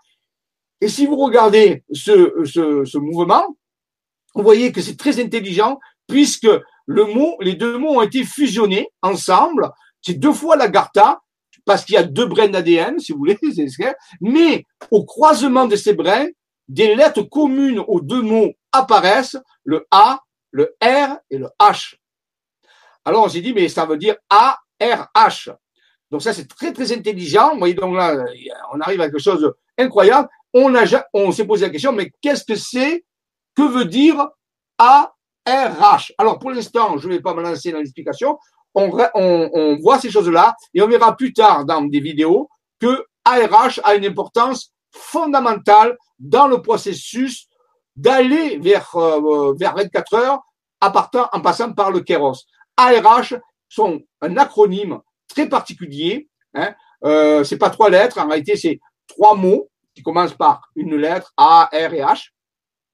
Et ça veut dire quelque chose, ça annonce quelque chose. Donc pour l'instant, je soumets à votre intelligence d'essayer plusieurs euh, significations de ARH. Et peut-être que parmi celles que vous allez choisir, il y en a une qui ira beaucoup mieux dans ces explications. Donc, c'est un petit exercice que je vous propose de trouver que veut dire ARH dans le contexte, bien sûr, dont je vous le présente. Bien sûr, parce que ARH, on peut trouver plein de choses, mais il y a sûrement des significations pour que chaque lettre ait un début d'un mot et qui donne une information sur le processus que nous sommes en train de Donc, par contre, ce que nous savons avec certitude, c'est que ce, cet astronaute euh, qui se trouve donc au Nascar, pas très loin du lac Titicaca, faut le savoir, eh bien, donc, il nous parle de l'Agartha, L'Agartha dans la tradition ancestrale, c'est le nom qu'on a donné aux civilisations qui résideraient à l'intérieur dimensionnel de la Terre. C'est un ensemble de civilisations qu'on appelle l'Agartha, qui pourrait être constitué de civilisations qui ont disparu au cours de grands cataclysmes comme civilisation de l'Atlantide, civilisation de Mu, les civilisations d'Hyperborée et d'autres, ainsi de suite, et où ces, ces civilisations ont pu se réfugier, où certains peut dire survivants de ces cataclysmes, qu'on appelle des cataclysmes antédiluviens, ont pu se, mettre pour, survivre, si vous voulez. Ils ont pu avoir accès à des dimensions intérieures de la Terre et se seraient, seraient au cours de l'histoire, un collectif de civilisations qui vivent en intelligence dans les dimensions intérieures de la Terre, j'ai dit bien dans les dimensions intérieures de la Terre, un collectif de civilisations qui est connu en Inde sous le nom de Agartha ou Agarthi, parfois on dit, dont le, on peut dire le gouvernement qui gouvernerait ces, ce collectif, un peu comme les Nations Unies, on peut dire, les Nations Unies, on peut dire, dans les dimensions intérieures de la Terre, eh bien, le, dire le Conseil des Nations Unies, il s'appellerait ici, pour l'Agartha, Shambhala, vous avez sûrement entendu parler de ça, ce gouvernement spirituel qui gouvernerait ces, euh, l'ensemble de ces civilisations antédiluvienne. Voilà, donc ça, le bonhomme ici, rappelez-vous qui est constitué par les semaines de montagne, c'est le même, nous montre l'Agartha, donc ça, ça a sûrement une importance incroyable dans le processus que nous sommes en train de vivre. Continuons, tout ceci bien sûr sera euh, plus détaillé. Ici, on a le résumé de ce que je vous ai parlé des trois notions de temps très importantes de se rappeler pour vivre cette période que nous vivons. Le temps chronos à gauche ici, rappelez-vous, c'est 11h22. On le voit ici, noté par l'horloge. Rappelez-vous que ce sont des montagnes qui construisent tout ça. Toujours pareil, hein, chaque petit cercle est un sommet de montagne. Donc ici, 11h22, c'est le chronos, le temps du planning. 12h38, c'est le kéros, le temps de l'opportunité qu'on nous présente pour nous transformer si on le désire. On laisse bien sûr notre libre arbitre faire le choix. Ici, une espèce d'horloge, de balancier qui passe de l'un à l'autre. Ça nous montre bien comment on peut rester soit dans le chronos ou passer dans le kéros, c'est-à-dire saisir les opportunités. En dessous, il y a un mot soleil. Pourquoi y a-t-il le mot soleil qui apparaît? Parce qu'on nous dit que l'événement, le grand événement qui va culminer vers 24 heures, qui est le aion chez les Grecs, eh bien, ça va être impulsé par le soleil. Le soleil va jouer un grand rôle dans cet événement. Pas que lui, mais un grand rôle dans cet événement final. Le soleil, donc il apparaît bien, et on voit bien les deux flèches ici qui montrent qu'il y a une espèce de, de pendule euh, qui, se, qui se met en marche et qui oscille d'un côté l'autre, sachant que ici le, le, le ion, lui, n'a pas accès à la pendule, il est au-delà de ces notions. Vous voyez, il y a les deux limites ici, il passe au-delà. Ça montre bien le passage à une dimension supérieure. Et ici, il y a un code 483 qui apparaît. Ce code, on a pu le décrypter et il nous parle justement de cette métamorphose, de ce champ collectif qui nous attend au-delà de, euh, de, cette, de ce passage. C'est quelque chose de très positif, c'est un code qui nous révèle un nouveau niveau d'existence supérieur. Euh, voilà. Donc, euh, très important, une carte que Maxime Pellin a pu faire et qui fait suite, bien sûr, à la découverte de l'astronaute et à montrer la carte. Donc, vous voyez, toutes ces cartes euh, sont très rationnelles, ce sont des faits. Il n'y a aucun hasard là-dedans, c'est pas possible. Si vous voyez un hasard là-dedans, ben, je crois que vous devez refaire des études de mathématiques au niveau des, des, euh, des probabilités. Il y a zéro probabilité que ça puisse exister de façon hasardeuse. Il y a une vraie volonté d'avoir construit ça. Mais tiens, qui a écrit ça, qui l'a construit.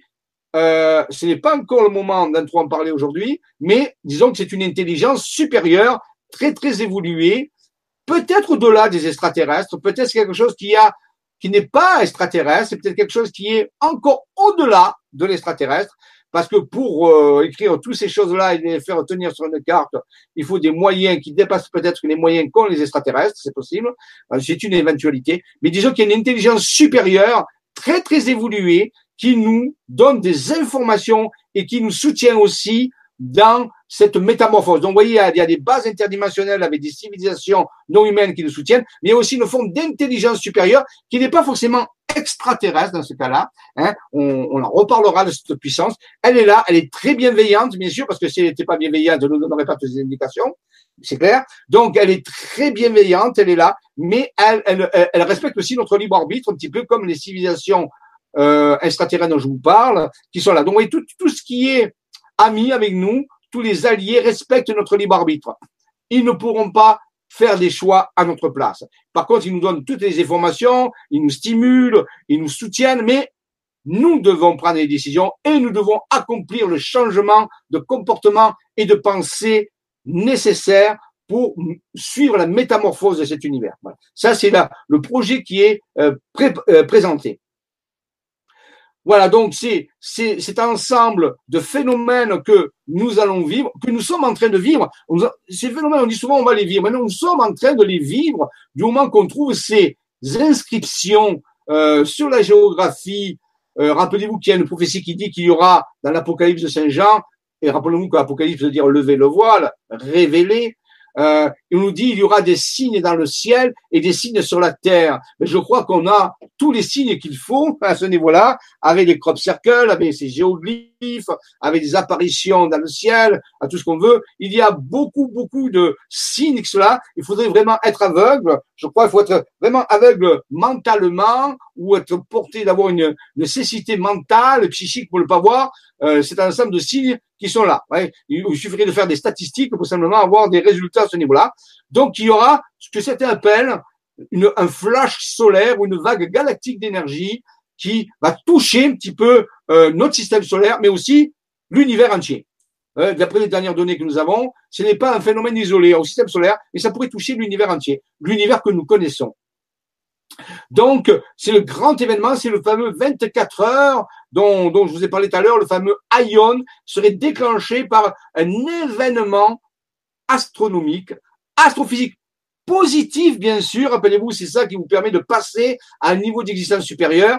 On parlera dans notre vidéo des, peut-être avec plus de précision de comment pourrait se faire ce passage, comment on peut mieux s'y préparer. Rappelez-vous c'est la, la, vidéo de base qui vous donne les, les connaissances de base pour ensuite suivre une succession de révélations extraordinaires qui sont toutes réelles et bien fondées.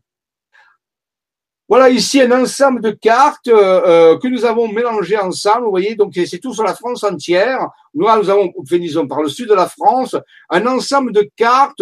Maxime Pellin a pu euh, révéler. Et nous voyons un ensemble de mécanismes, de glyphes qui apparaissent. Maintenant cette carte, tout simplement vous montrer. et ça, ça, peut, ça a presque dix ans, savoir. Donc, vous voyez, c'est très très dense. Tout inscrit par des sommets de montagne. Des énormes mécanismes sont là. C'est comme si tout avait été préparé pour que l'humanité puisse assister, c'est le désir, à cette métamorphose, à cette transformation de l'univers. Donc, vous voyez, ce n'est pas quelque chose d'isolé, c'est quelque chose de très vaste, très important, qui a été préparé depuis toujours et qui est à notre portée maintenant et qui est en train de se révéler. C'est une véritable levée du voile. Nous assistons à une levée du voile. Maintenant, est-ce que nous avons des yeux pour voir ou des oreilles pour entendre? Eh bien, c'est à vous de décider. Donc, vous voyez, on a vraiment des éléments, on ne manque pas d'éléments. Et tout à l'heure, je vous ai dit, on a beaucoup, beaucoup d'éléments et on en a de plus en plus et s'accélère. Donc, ça montre bien qu'il y a quelque chose qui est en train d'arriver. Plein, plein d'événements sont en train d'être, d'arriver et des informations sont en train d'être données. Des informations rationnelles, vérifiables. Voilà. voyez donc, je vous montre un petit peu ici des cartes globales, ce que j'appelle, moi j'appelle des cartes synthétiques, sachant que chaque dessin sur cette carte a sa propre carte départementale très précise où on peut vérifier les sommets de montagne, ainsi de suite. Mais parfois, pour essayer de comprendre le dessin global, mais il faut prendre de l'élévation de la hauteur. On utilise des cartes synthétiques. On fait que reproduire les dessins qui sont apparus sur des cartes plus précises, dire régionale, avec une échelle adaptée. Et ici, qu'est-ce qui aperçu On va sur la France entière, cinq structures ont été installées, et je rappelle que chacune a une carte précise qui le décrit. Ici, l'endroit où nous trouvons se trouve, on peut dire, euh, à Noir-Étable. Noir-Étable, c'est pas très loin de Vichy, c'est 30 km en dessous de Vichy. Euh, Noir-Étable, à Notre-Dame de l'Ermitage, et autour de là, on, Maxime Pellin a pu relever que des sommets de montagne configuraient un hexaèdre, un cube, dans lequel il y avait ce petit symbole en bleu qui est là, qui, qui ressemble deux triangles qui s'interpénètrent. Alors, je, vais quand même vous faciliter, parce que ça peut être très complexe d'analyser tout ça. Les petits triangles qui se, s'interpénètrent comme ça en bleu, chaque fois qu'on va les trouver sur les cartes, ça va symboliser les dimensions qui s'interpénètrent le l'interférence dimensionnelle. Tout à l'heure, je vous ai parlé de base interdimensionnelle. Mais dans base, il y a base, mais interdimensionnelle veut dire qui, à travers. Donc ici, ces petits triangles bleus euh, représentent l'interférence des dimensions et qui font apparaître, si vous voulez, des structures. Voilà. Donc on peut dire qu'actuellement, nous vivons une interpénétration de dimensions, et ces dimensions ne sont pas des dimensions parallèles, euh, qu'on pourrait voir comme dans la série Slider, par exemple, où des gens passaient d'une dimension à une autre dimension, mais c'était simplement une variante de l'histoire humaine, c'est-à-dire qu'on trouvait différentes histoires parallèles de la Terre. C'est pas dont je parle ici. Ici, je vous parle d'une interférence dimensionnelle vers une dimension supérieure de la conscience, supérieure de l'existence, qu'on pourra appeler par commodité la cinquième dimension. Même si nous ne savons pas vraiment ce que c'est, c'est pas grave. On va appeler la cinquième dimension. Eh bien, ces cartes nous révèlent que nous sommes en train de percevoir depuis tout à l'heure quoi? Des anomalies, des anomalies qui sont issues de l'interférence dimensionnelle entre la, entre la 3D et la 4D, si vous voulez, ce que j'appelle moi le monde physique et l'astral. L'astral peut être considéré comme la 4D, si vous voulez. Donc, cette sphère 3D physique et 4D l'astral, et interagir avec une cinquième dimension de nature tout à fait différente. Et de cette interaction, de cette fusion, de cette interpénétration, peu le comme vous voulez, eh bien, les cartes apparaissent. Moi, c'est ma conviction de chercheur scientifique. J'ai beaucoup réfléchi à tout ça. J'ai reçu des informations de civilisation en euh, une intelligence non humaine qui m'ont euh, euh, confirmé cela même les êtres intérieurs l'ont confirmé, nous sommes en train de vivre une interférence entre plusieurs systèmes dimensionnels. Nous sommes en train de rajouter une cinquième dimension à notre niveau d'existence et, et la cinquième dimension a des lois tout à fait différentes que les lois de la 3D et 4D astrale. Donc ça, on en reparlera pour la fin d'une émission spéciale, si vous voulez, sur la cinquième dimension, pour essayer de mieux connaître ça. Mais c'est là. Donc cette carte vous montre en réalité des points en France ou de ces anomalies où on a détecté des anomalies spatio-temporelles qui sont issues de cette interférence, de cette interpénétration dimensionnelle, dont sont des structures morphiques qui ont une forme interdimensionnelle qui apparaissent. Elles ont un symbole, un, un, sens. Le cube ici qui apparaît veut dire l'élément terre. C'est dans la tradition platonique. Pour ceux qui connaissent les solides de Platon, nous avons affaire ici à un des solides de Platon qui s'appelle le cube. Le cube ou hexaèdre. Il représente l'élément terre. Ensuite, nous avons ici un icosaèdre en violet qui a aussi accompagné de ces deux triangles bleus qui représentent, rappelez-vous, l'intersection, l'interpénétration multidimensionnelle 3D, 4D avec 5D, hein, rappelez-vous, hein, on va les retrouver tout le long, et l'icosaèdre pour euh, l'école de Platon, euh, grec Platon, ça voulait dire l'élément eau, c'est l'élément émotionnel relié à eau, alors que le cube ou l'hexaèdre est l'élément terre relié au corps. Vous voyez, vous voyez, il y a une espèce de symbolisme qui nous est donné. Ensuite, nous passons centré sur le mont Saint-Michel. Le mont Saint-Michel est pas loin ici. Et là, nous obtenons un octaèdre. Octaèdre, c'est une deux pyramides collées par la base, deux pyramides à base carrée, comme les pyramides de Khéops, si vous voulez. On peut les coller à la base, ça fait un octaèdre, ça veut dire octo, ça veut dire huit. C'est-à-dire une figure qui a huit faces. Il y en a quatre en haut et quatre en bas. L'octaèdre représente l'élément air, le pneuma, ou l'élément air, ou dans certain symbolisme, l'âme, si vous voulez. Ici, nous pouvons continuer ici. Là, nous sommes sur l'Alsace. Nous sommes centrés sur le mont Saint-Odile en Alsace, si vous connaissez, un, sanctuaire dédié à, Odile, Saint-Odile, qui avait comme révélation un livre de la connaissance, savoir que le symbole de Saint-Odile, c'est une personne, c'est une jeune femme qui a perdu ses yeux et elle tient un livre ouvert dans lequel les deux yeux sont mis. Donc, elle révèle une connaissance pour ceux qui ont les yeux ouverts. Saint-Odile, le mont Saint-Odile. Et là, le, le symbole, c'est un tétraèdre. Tétraèdre, c'est une pyramide à base triangulaire cette fois-ci. C'est le symbole du feu, l'esprit, le feu, l'énergie. Voyez? Donc, avec toujours accompagné de ces deux petits triangles en bleu d'interpénétration, vous voyez, c'est constant. Et le dernier solide, on va le retrouver du côté des Alpes-Maritimes, centré sur un sanctuaire encore. Alors, euh, j'ai oublié de dire ici, euh, excusez-moi, c'est centré sur Lourdes, vous voyez? C'est qu'au fond, on a des sanctuaires. Notre-Dame de l'Ermitage, ici, Lourdes, ici, le mont Saint-Michel ici, le mont Saint-Odile ici, et ici le sanctuaire qui va être le centre de cette figure, va s'appeler Notre-Dame du Tel. Utel, qui est un village dans les Alpes au-dessus de Nice, dans les Alpes-Maritimes, un, village où on fait des processions dédiées à la Vierge, Notre-Dame du Tel, et qui est là, et le solide de Platon qui est dessiné par les sommets de montagne. Alors, vous rappelez-vous, vous envoyez une, une partie réduite puisque c'est une carte synthétique. Eh bien, c'est le dodécaèdre chez Platon. Dodécaèdre, un des cinq solides platoniciens, un dodécaèdre. Et le dodécaèdre, c'est une figure qui est constituée de douze pentagones collés, comme un tiré presque un ballon de football. Et à ce niveau-là, le, euh, le dodécaèdre, dodéca qui veut dire douze, dodécaèdre, ça représente l'éther chez les anciens, l'aéther, ce qu'on appelait, ou l'élément de la conscience. Donc, c'est une figure très particulière, toujours accompagnée de ce petit triangle qui s'interpènètre. Donc, vous voyez ici, on a cinq figures réparties sur la France entière. On se dirait, mais ça sert à quoi à part ça? Alors, je ne vais pas le dévoiler maintenant, puisque rappelez-vous, je vous donne les bases. C'est une technologie géante. C'est une Bien sûr, derrière le symbolisme, il faut être capable d'interpréter le symbolisme, d'en attirer une information, et ça c'est notre travail de chercheur. Oh, les êtres intérieurs ou les civilisations non humaines nous donnent le schéma, nous donnent la vision, mais il faut, rappelez-vous, il faut que nous fassions notre travail. notre travail, c'est de trouver des explications euh, à pourquoi c'est ça.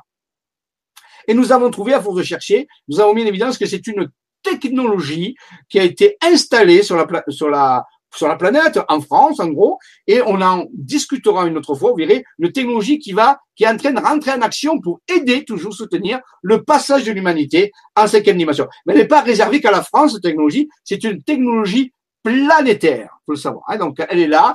On nous la décrirons plus précisément une autre fois, mais on prend contact. Donc, vous voyez que ça fait beaucoup, beaucoup, beaucoup de choses. Et là, nous sommes encore très loin euh, de révélations que nous avons obtenues jusqu'à maintenant. Donc, vous voyez, voilà. Donc, ici, ça, ça représente un petit peu, nous en parlerons plus tard, de cette technologie qui est là et qui est activée actuellement et qui euh, soutient cette humanité vers son processus, appelons-le par son nom, que certains appellent ascensionnel, un opératif d'ascension, c'est-à-dire du passage d'un système de réalité à un autre système de réalité d'ordre supérieur. Une ascension, c'est toujours le passage entre deux niveaux de réalité, non pas parallèles, mais d'ordre supérieur. Donc ici, des technologies qu'il faut savoir décrypter, qu'il faut savoir mettre en route et utiliser à bon escient pour que l'humanité puisse faire ce processus d'ascension. Donc, vous voyez, tout a été préparé pour cela. Et certains auteurs, comme Anton Park, justement, va en parler de ces technologies, mais lui, relié à l'Égypte ancienne, à, à l'origine de l'Égypte, et dire même avant l'Égypte. Oui Oui Je t'entends. Euh, parce que chez moi, c'est coupé. Ah bon? Euh, Posez la question aux auditeurs? Non, moi, c'est pas coupé. Là, j'ai un écran de vérification, c'est bon. Alors, attends. On va pouvoir faire les questions, peut-être. Euh, voilà, moi j'apparais. C'est pas coupé. Moi, j'ai. Là, tu m'entends? Ouais, je suis là. J'ai un écran de vérification, donc je vois bien que ça a continué jusqu'à maintenant. Hein. Il n'y a pas de problème. Est-ce qu'il y a des questions? Ah. Est-ce que tu as des questions? Oui, c'est bon. Les auditeurs entendent. C'est bon. Bon, non, alors j'ai pas de questions, Jean-Michel. Euh, sauf euh, Dylan qui dit comment tout cela se calcule, savoir où nous en sommes exactement m'intéresse. Alors, oui, mais c'est OK pour euh, la diffusion. Je pense qu'il y a eu un petit souci technique, oui. mais j'ai l'impression que tout est reparti. Tant mieux, tant mieux, j'espère que ça va bien marcher. Sur mon écran de vérification, j'ai vu que ça marchait. Donc, alors, où est-ce qu'on en est? C'est la question nous avons des indices qui montrent euh, que les choses s'arrangent, progressent. Mais c'est très difficile de mesurer l'impact de ces technologies tellement avancées par rapport à notre niveau de conscience actuel. Euh, si vous voulez, l'impasse dans laquelle se trouve l'humanité, qui est due à son évolution multimillénaire depuis le début de l'humanité, si vous voulez, euh, on a tellement accumulé de retard, de, de, de, de, de divergences, d'impasses, de, de, de mémoire toxique, tout ça, que ça a mis en danger l'évolution de l'humanité. Et c'est un plan, je l'ai expliqué hier dans l'Académie de Jedi, et moi je vous conseille d'aller regarder la dernière émission que j'ai fait à l'Académie de Jedi, et là vous aurez des explications plus précises sur le processus, puisque l'Académie de Jedi s'occupe justement de déployer les de faire connaître les technologies et de les déployer et de les faire pratiquer pour avoir un impact sur l'humanité à ce niveau-là. Donc, je ne peux pas tout reprendre les ateliers dans les conférences, rappelez-vous. Mais on ne peut pas mesurer avec des appareils scientifiques où se trouve la conscience actuelle de l'humanité. La seule chose qu'on sait, c'est qu'elle s'améliore. Pourquoi? Parce qu'on a de plus en plus d'informations qui nous encouragent dans ce sens. Si vous voulez, si les informations s'arrêtaient, se mettaient à diminuer ou à s'arrêter, ça pourrait vous dire deux choses. Soit que le temps est fini et que le grand événement arrive, soit ben, que ça ça fonctionne pas et que les et, qu'ils arrêtent d'envoyer des informations. Et à l'évidence, vu la nature des informations qui se multiplient de plus en plus, qu'il y a de plus en plus de gens qui reçoivent des informations vérifiables et des résultats que nous que nous pouvons mesurer avec des contacts que nous avons, ben ça veut dire que ça progresse. Donc les informations ne s'arrêtent pas, au contraire, elles se accélèrent et elles sont de plus grande qualité. Donc, c'est très encourageant. On n'a pas d'indice rationnel pour mesurer. On n'a pas un compteur qui nous dit où est-ce qu'on en est.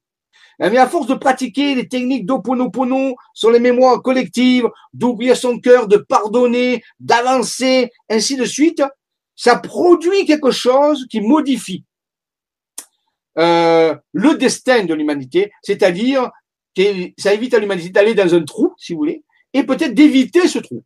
Mais il faut continuer parce qu'on n'est pas vraiment encore sorti de l'auberge, mais il y a de nombreux indices qui montrent que ça va beaucoup mieux. Il faut continuer notre travail, mais on n'a pas d'appareil pour mesurer où est-ce qu'on en est. Ça, c'est sûr. Ça, ça, ça, je crois pas qu'elle existe en réalité. C'est une autre dimension. C'est au niveau de la conscience. Donc, tout va pour le mieux et continue de s'améliorer parce qu'il y a des gens qui s'impliquent, parce qu'il y a des gens qui vont de l'avant, parce que les gens prennent ça au sérieux et qui ont fait un choix. Maintenant, ça ne veut pas dire qu'ils sont meilleurs que les autres. D'autres personnes font pas ce choix et c'est bien. Il n'y a aucun problème avec ça. Simplement, il en faut il en faut des personnes qui prennent ces décisions et qui le fassent. Un petit peu pour toute l'humanité, si vous voulez. Voilà. Donc, je ne suis pas en train de vous dire, il faut absolument que vous le fassiez. Vous le faites si ça résonne en vous, si vous avez envie de le faire, si ça vous fait plaisir de le faire. Mais si vous ne le croyez pas, ou que vous hésitez, ou que vous doutez, ou que vous n'avez pas envie, vous ne le faites pas. D'autres vont le faire. Et c'est ça qui est important. Et comme d'autres le font, et ça croît petit à petit, ça augmente, eh bien, des résultats apparaissent de plus en plus, des résultats qui ne sont pas mesurables avec des appareils, mais qui sont globalement cohérents et qui nous montrent que les choses arrivent. Mais il faut savoir quand même qu'il y a un temps qui est donné. C'est-à-dire qu'on ne pourra pas continuer ça pendant des décennies. Il y a un temps relativement plus ou moins court qui nous est imparti pour pouvoir faire ça. Alors nous sommes dans les temps, nous accélérons, ça va mieux, mais rien n'est définitif. On ne pourra pas savoir de comment ça va se passer parce que ça dépendra de l'état conscience, de la conscience globale de l'humanité au moment du grand événement. Donc ça veut dire que faudra travailler jusqu'au dernier moment parce que c'est ça, l'état final qui va donner un petit peu le ton de la transformation finale. Donc ça, j'essaie de répondre à votre question, mais c'est pas une réponse euh, précise, mais ça va, ça s'améliore. De jour en jour, ça s'améliore et on voit que ça, il y a des indices qui le montrent très sérieux et très cohérents. Est-ce qu'il y a une autre question? Oui, alors une petite remarque de Dany Renaissance. Les astrophysiciens disent qu'une éruption solaire majeure a lieu tous les 20 millions d'années, capable de détruire le réseau électrique mondial toucher les satellites et les avions et causer de nombreuses victimes. L'événement pourrait-il être de ce type de phénomène? Alors oui, euh, première chose, on ne connaît rien du Soleil. La connaissance du fonctionnement du Soleil est très récente. On n'a pas d'archives, ça remonte à, un siècle, un siècle et demi à, peu près. On ne connaît pas très, bien la physique du Soleil. Donc, euh, oui, c'est vrai qu'il y a des cycles, maintenant, est-ce qu'ils sont tous les 20 millions d'années? On ne sait pas du tout, parce qu'on n'a aucun euh, capable de le mesurer. Et, les physiciens trouvent chaque fois quelque chose de différent au cœur du Soleil. On connaît, on connaît vraiment pas beaucoup de choses, en réalité rien du tout. Donc faire des prospectives, c'est un peu difficile. Oui, un flash solaire, c'est-à-dire l'émission d'une onde électromagnétique qu'on appelle une EMF, qui est l'équivalent d'une bombe atomique qui explose. Quand une bombe atomique explose, thermonucléaire, elle crée un souffle thermique, un souffle de vent aussi, mais une onde électromagnétique qui se propage et qui bousille toute l'électronique qu'elle rencontre. faut le savoir. Et donc, le Soleil peut générer ce type de perturbation. Normalement, le bouclier de la Terre magnétique est capable d'être là pour protéger de ça. Mais on sait qu'il s'affaiblit. On sait qu'il a un petit peu des, des anomalies aussi, des trous. Donc, euh, il semblerait que le bouclier magnétique ne soit plus très apte à nous protéger d'un flash solaire. Alors, oui, le flash solaire peut faire partie du. Il ne décrit pas totalement le processus final, mais il peut faire partie du processus final. Il ne faut pas en avoir peur, parce qu'il y a d'autres paramètres qui viennent se rajouter derrière. C'est clair avec ça. Hein Donc, la seule chose qu'on peut dire, c'est que la civilisation dans laquelle nous vivons va se transformer. Mais elle va se transformer vers quelque chose de meilleur, de magnifique, à travers un passage. Et oui, on ne peut pas passer en claquant du doigt comme ça d'un truc à un autre, c'est clair. Donc, il y a ce passage que nous sommes en train d'aménager, c'est le kéros dont je vous ai parlé tout à l'heure, mais oui, ça peut passer par un flash solaire, mais je pense qu'il y a d'autres phénomènes. Le flash solaire fait partie d'un ensemble, d'un bouquet, si vous voulez, d'événements qui vont soutenir ou impulser cette transformation de la conscience et ce passage d'un système dimensionnel que nous connaissons à un système dimensionnel beaucoup plus vaste et différent. C'est le mécanisme, vous avez raison, mais euh, on, ne connaît rien sur la, la, la, la rythmologie, peut dire les, les, cycles de ce mécanisme. Aucune connaissance là-dessus est fiable. Y a-t-il une autre question? Pour l'instant, non. Dylan te remercie pour la réponse. Et pour l'instant, je n'ai pas d'autres questions sur le forum. Alors moi j'ai une bonne nouvelle, il fait soleil, l'orage est passé. Donc normalement on aurait fini l'opération. On a échappé belle, hein On a échappé belle, j'ai vu à un moment donné que j'ai dit, oh là là, voilà. Donc alors continuons, profitons que si jamais il revient, on sait jamais. Ça y est, voilà. Alors donc allons-y, euh, continuons notre euh, diaporama euh, d'installation. Voilà.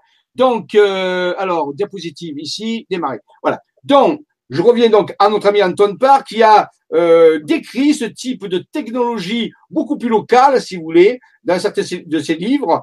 Et donc, c'est seulement une technologie qu'on a agrandie. Si vous voulez, de l'appliquer localement, peut-être avec des pyramides, on peut l'appliquer de façon beaucoup plus grande au niveau planétaire. Bien sûr, nous reparlerons de tout ceci avec précision. Donc, continuons notre euh, placement de données. Voilà, notre ami Anton Park et les livres, toute une série. Voilà, donc vous avez toutes les références pour ceux qui veulent aller creuser là-dedans et avoir plus de réponses rapides à, tout ce que je vous présente, qui est une forme de synthèse absolument rapide de ces choses-là. Je le salue au, passage, car il a beaucoup de courage, il travaille beaucoup, il se donne beaucoup de mal pour donner cette information très particulière qui peut parfois déranger les personnes, mais il faut savoir que c'est euh, comme ça que ça fonctionne. Alors ici, d'autres personnes, voyez, je vous ai parlé aussi, euh, c'est une dame qui s'appelle Christiane Bounet, euh, qui travaille avec son fils Julien Bounet. Donc, voyez, ce sont parmi les, les, 13 et 14 personnes qui reçoivent des informations actuellement. Il faut savoir que depuis deux ans qu'elle reçoit des informations, elle doit s'en être à plus de 50 cartes. Son fils pas loin. Donc, vous voyez, une grande production. Et ce se trouve, on trouve dans l'Aude, toujours près de Rennes-le-Château, Rennes-les-Bains, en dessous de Carcassonne. Et là, euh, des, en reliant des sommets de montagne et des villages, un terme est apparu, le bouclier de Dieu, très curieusement, avec des schémas. Il faut savoir que chacun de ces trucs, c'est soit un château, soit un village. Hein, donc tout est vraiment répertorié. Et on a une espèce de soleil, une structure qui ressemble à une cible, et la lune, avec un décès très curieux ici, qui semblerait être l'image de l'un dans l'autre dans un miroir. Et ça, ça nous connaît. Rappelez-vous, on vient de voir Alice au Pays des Merveilles, passer de l'autre côté du miroir.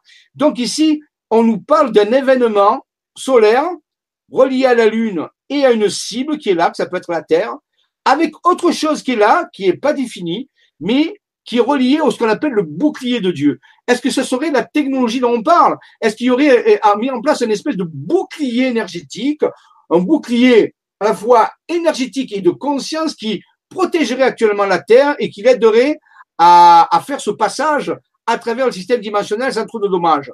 La question est lancée. Nous sommes allés l'été passé activer, c'est-à-dire faire acte de présence, d'utiliser. Alors, qu'est-ce que ça veut dire activer? Je vais bien le définir pour une fois pour toutes, comme ça, j'emploierai ce mot tout le temps. J'appelle activer un lieu, aller sur ce lieu, un jour particulier, et travailler sur le réseau d'énergie de ce lieu, que les anciens appellent la veine du dragon, on peut appeler ça les réseaux sacrés, on peut appeler ça le réseau Curie, Hartmann, ce qu'on veut. Le réseau énergétique, si vous voulez, de la planète, connecté à certains lieux. Et là, on va dépolluer ce, ce lieu. Parce qu'il est pollué par la pensée des gens, par des perturbations électromagnétiques, par des antennes parfois, des missions. Donc tout ça, c'est un peu comme de l'acupuncture. On va pratiquer de l'acupuncture planétaire sacrée sur des sites sacrés en utilisant des techniques comme le chamanisme, comme le euh, druidisme, comme le feng shui, comme la géobiologie ou toute autre méthode que chacun peut utiliser pour dépolluer ce lieu, pour le réguler comme une ferme d'acupuncture. C'est ça, activer les lieux. Alors, une fois qu'on a nettoyé ce lieu, on peut le faire tout seul ou avec d'autres personnes, et c'est mieux s'il y avait plus, de personnes puisque le, travail est plus intense. On choisit le, jour où on va. Alors, si certains sont astrologues, ben c'est bien de choisir en fonction de certaines configurations. Il y a tout un travail qu'on pourrait faire là-dessus, bien sûr, de préparation, de savoir quel jour on va y aller. Et à ce moment-là, on va ensuite vérifier si le travail a bien été fait, si le, si l'endroit respire mieux, si l'échange cosmotellurique entre le ciel et la terre s'effectue beaucoup mieux qu'avant. comment on fait ça? On vérifie ça par des diagrammes qu'utilisent les géobiologues et les radiesthésistes. Ils ont des diagrammes qui permettent de mesurer l'énergie d'un lieu ou la variation de l'énergie d'un lieu. Donc, on mesure avant de faire le travail, on, on applique une pratique, des techniques qu'on choisit, je l'ai dit tout à l'heure, dit chamanisme, feng shui, ce qu'on veut. On fait ce travail, ça peut être autre chose, ça, ça dépend des groupes. Chacun a sa latitude de choisir l'outil de dépollution. Une fois qu'on a fait le travail, on vérifie par radiesthésie, bien sûr, si la pollution a diminué, la pollution énergétique et psychique. Si c'est le cas, c'est super. Ensuite, on passe à la dernière phase qui est une forme d'exorcisme, entre parenthèses. C'est-à-dire qu'on va cette fois-ci, on va plus travailler sur l'énergie, mais on va travailler sur l'information. C'est-à-dire sur la mémoire du lieu, connectée à l'inconscient collectif de l'humanité. Et pour ceci, on va utiliser des méthodes Oponopono, que certains connaissent, qui veut dire rendre droit. Ce sont des techniques qui permettent de modifier les mémoires des lieux.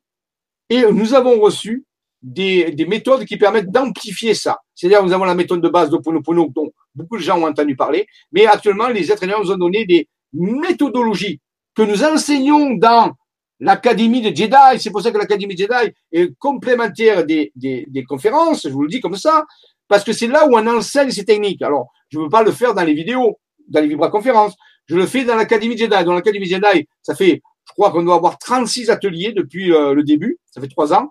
Et eh bien, dans ces ateliers, à des moments, on a donné des méditations spéciales où on utilise ces techniques de exorcisme, on peut dire, de changement de mémoire pour pouvoir modifier ça. Et rappelez-vous que c'est le travail fondamental qui nous est demandé, puisque plus on nettoie la mémoire des lieux, on la rend plus claire, plus bénéfique, on, fait de la euh, l'acupuncture énergétique, c'est-à-dire on rétablit le circulation des énergies, et plus l'humanité peut vivre cette transition de façon beaucoup meilleure, beaucoup plus optimale. Vous voyez, c'est une forme de travail. Il y en a d'autres aussi, hein, sûr. Là, je vous décris quelque chose de simple. Donc, trois, je rappelle, trois étapes. Un, je choisis le, le, jour où je vais travailler. bien sûr, la carte m'indique le lieu où je vais travailler. Admettons ici, nous sommes allés travailler dans le bouclier de Dieu en août 2017, le, entre le euh, 6 et le 15 août 2017. Avec une équipe, nous sommes allés travailler sur certains de ces points.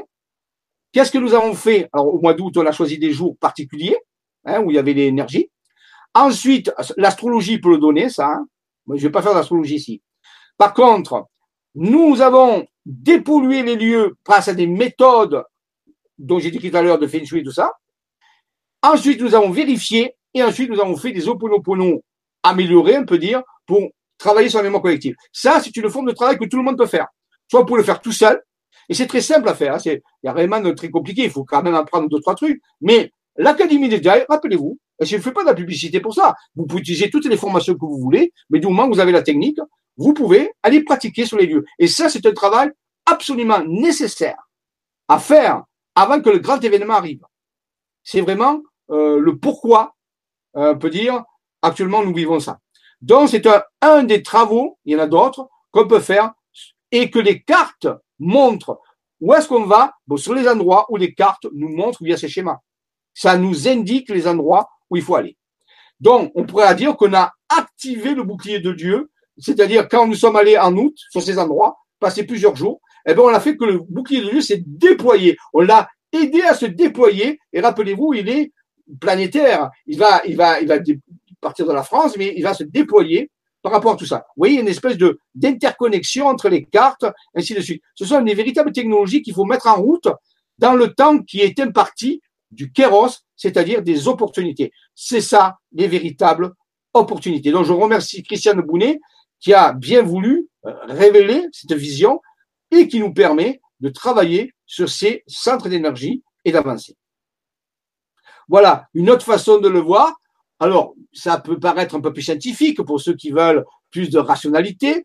Ces technologies s'appellent technologies transuniverselles de fusion quantique transdimensionnelle. C'est-à-dire qu'en réalité, nous travaillons sur le champ morphogénétique planétaire. Ici, vous avez un petit gif qui montre comment fonctionne ce, euh, ce, ce champ morphogénétique, où vous imaginez la Terre au milieu, et autour de la Terre, il y a cette espèce de tor. Rappelez-vous bien que le tor est une figure fondamentale, un toroïde, ce qu'on appelle, ou un hypertor. C'est la figure fondamentale qu'on va retrouver constamment dans le travail que nous allons faire.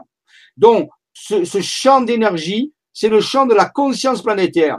Mais vous voyez ici, il a l'air tout à fait équilibré, en mouvement. Eh bien, imaginez que notre actuellement, ou depuis quelques décennies, ce champ se trouve déformé, à des zones d'anomalie déformées. Déformé par quoi? Par la pensée collective, par les guerres, par les, les génocides, les pensées toxiques, par tout ça que fait l'humanité. Chaque fois que beaucoup d'hommes et de femmes pensent de façon différente, eh bien, euh,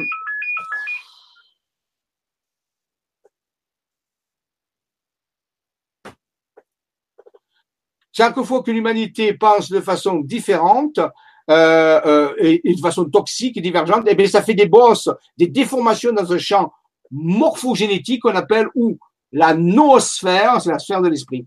Et notre travail consiste à réparer ces bosses, à faire un travail de carrossier, si vous voulez, à rectifier ce champ les méthodes dont vous ai décrites tout à l'heure font partie des méthodes qui permettent de modifier le champ morphogénétique pour le rendre stable, pour le rendre déployé. Et ça, c'est absolument nécessaire à faire avant que le grand événement arrive. On peut dire que, tout à l'heure, vous posez la question, quels sont les grands paramètres qui vont faire que comment ça va se passer? Mais la nature de comment sera le champ morphogénétique planétaire, c'est-à-dire sa stabilité ou sa perfection va être absolument importante au moment du flash solaire, au moment de l'événement fondamental. Nous, nous devons rendre le champ morphogénétique stable, déployé, sain, corrigé.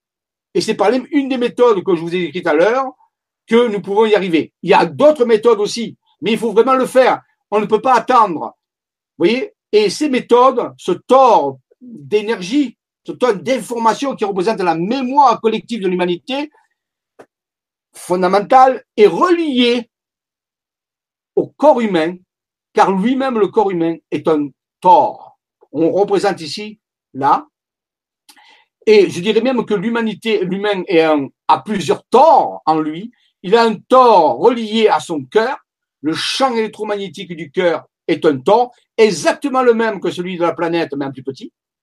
Et ce, ce cœur à relié au cerveau, le cerveau lui-même fonctionne comme un tort aussi. C'est le propre des électroencéphalogrammes qu'on mesure l'activité électrique du cerveau, dont le cerveau et l'ensemble du corps lui-même est un tort aussi. Ce qui est bon pour la planète, c'est bon pour nous. Nous aussi, nous devons corriger notre champ toroïdal euh, humain pour qu'il y ait le moins possible de bosses, de trous, de déformations ce qui peut nous retarder dans le passage dans la dimension supérieure. Donc, vous voyez, comme dans le ciel et comme sur la terre, comme à l'intérieur comme à l'extérieur, nous sommes des structures holographiques fractales de l'univers. Tout est construit sur la même, le même modèle, modèle, mais seulement à des dimensions différentes. Donc, vous voyez que l'homme, en travaillant sur lui, peut travailler aussi par résonance sur le champ morphogénétique. Et quand je dis qu'on va activer les lieux, eh bien, c'est ça qu'on fait. On travaille sur soi on se connecte sur le lieu et le lieu nous connecte au champ morphogénétique et par résonance, on corrige, en se corrigeant soi-même, on arrive à corriger le champ morphogénétique planétaire. Globalement. Alors bien sûr, plus il y a de personnes qui le font, et plus l'impact s'accélère. Parce que rappelez-vous quand même que ce champ morphogénétique humain, il y a des milliards et des milliards de personnes qui ont pensé pour le faire. Et que nous sommes que quelques personnes qui travaillons là-dessus. Donc, plus de personnes vont le faire avant le grand événement, et plus le passage va se faire de la meilleure façon. Donc, vous voyez, c'est très rationnel ce que je vous dis. C'est de la science, c'est un problème de fractalité holographique. Ce sont des termes que les physiciens comprennent actuellement.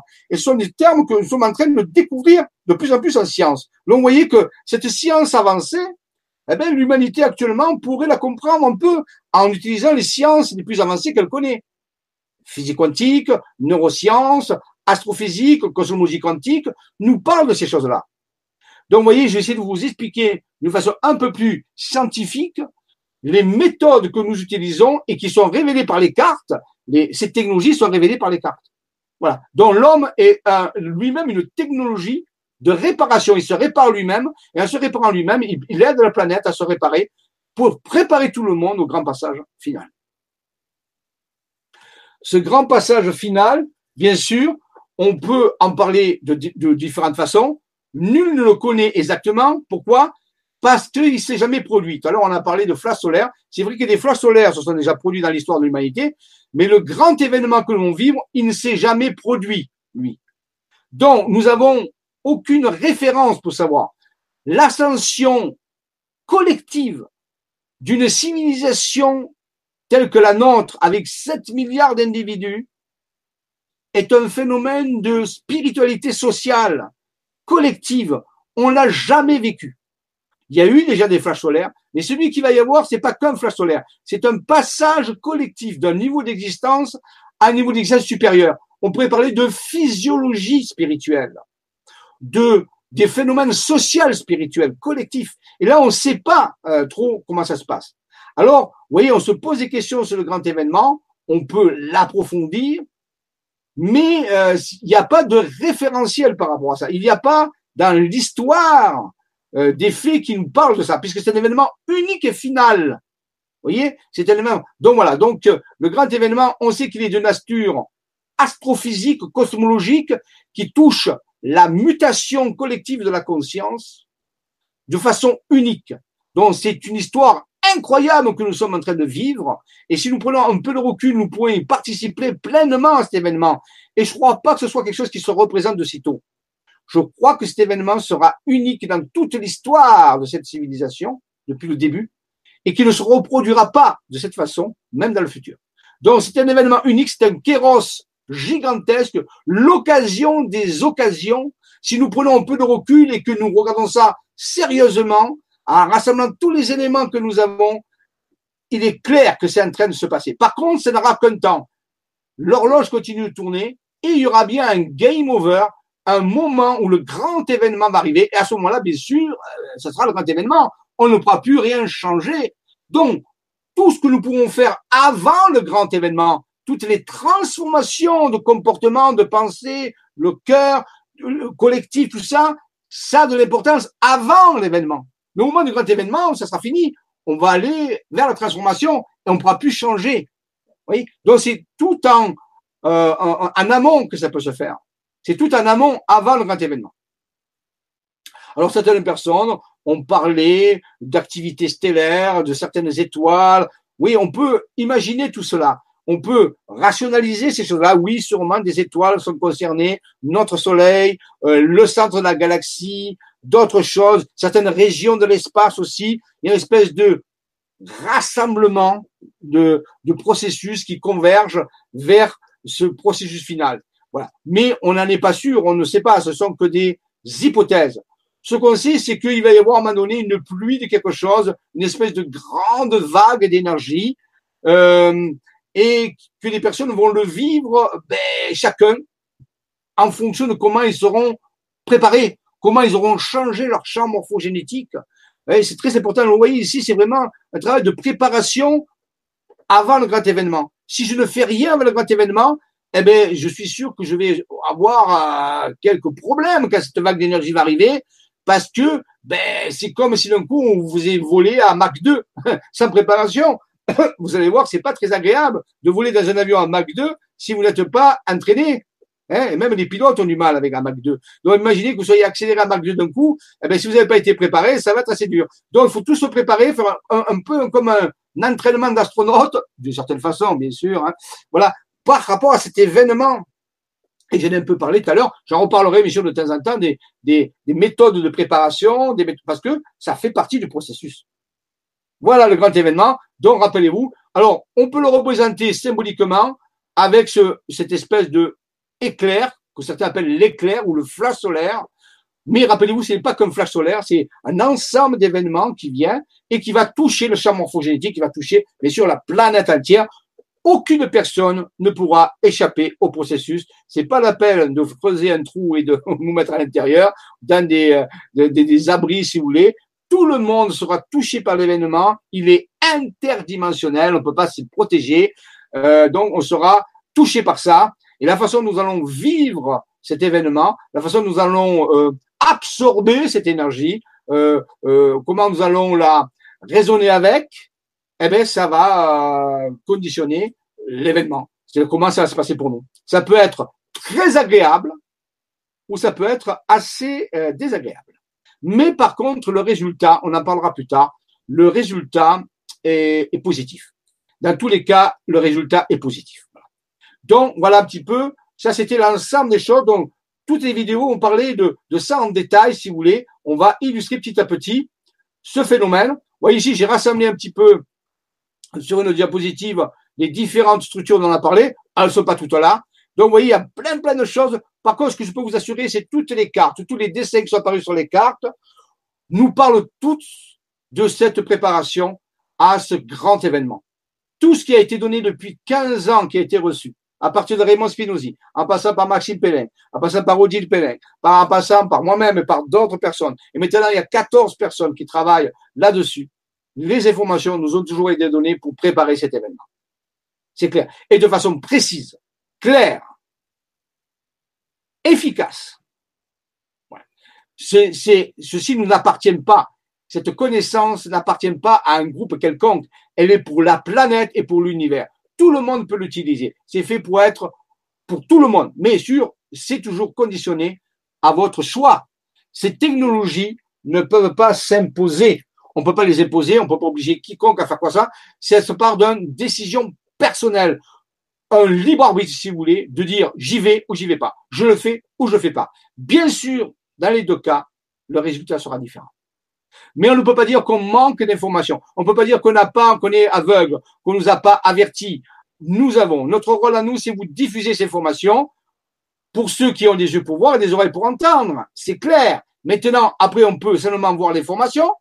Maintenant, après, on peut avoir envie d'utiliser cette information. Comment utiliser cette connaissance? J'en ai un peu parlé, avec des techniques sur les lieux, avec, oui, il y a d'autres processus aussi que nous sommes en train d'étudier. Il y a plein de processus qui, que nous menons. La seule chose que je peux vous dire, c'est qu'il y a un groupe actuellement sur Terre, et je pense qu'il y en a plein ailleurs aussi, qui œuvrent pour que cet événement se passe de la meilleure façon. Alors, vous voyez, c'est de très bonnes nouvelles. Que vous y participiez ou pas, ça ne tient qu'à vous.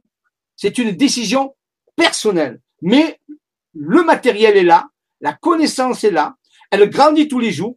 Il faut rester humble avec ça. Nous ne savons pas tout ce que nous ne savons pas. Nous ne savons même pas l'étendue de notre ignorance par rapport à ça. Mais nous recevons ça et nous faisons de notre mieux pour que tout le monde puisse en profiter. Voilà un petit peu le, gros. Et je peux vous garantir que s'il y a 20 ans, on m'avait dit ce que je verrais, je ne l'aurais simplement pas cru.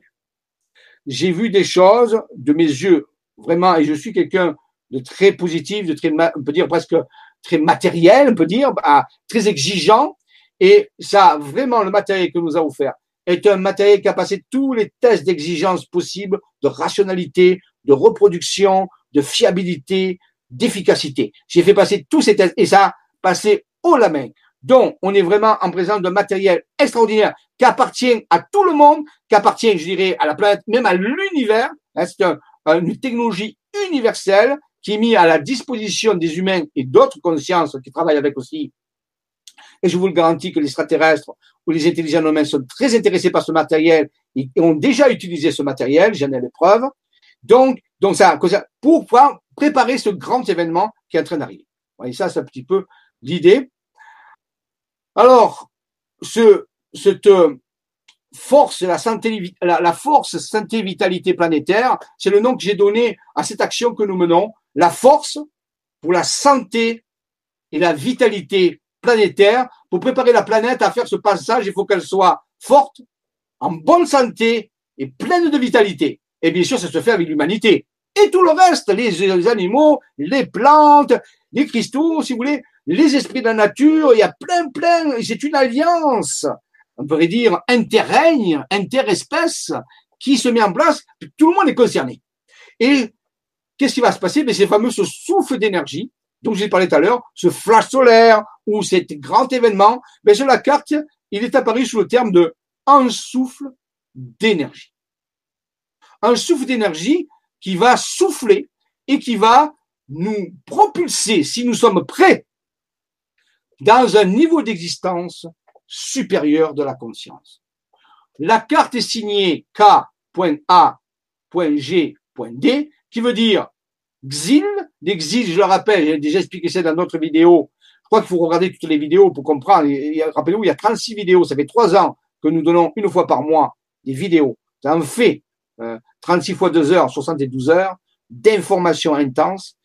C'est les XIL. XIL, c'est un collectif d'intelligence humaine bénéfique qui œuvre pour soutenir l'humanité dans son ascension. Ce sont les célestes, vous les célestes. On les appelle les Xil.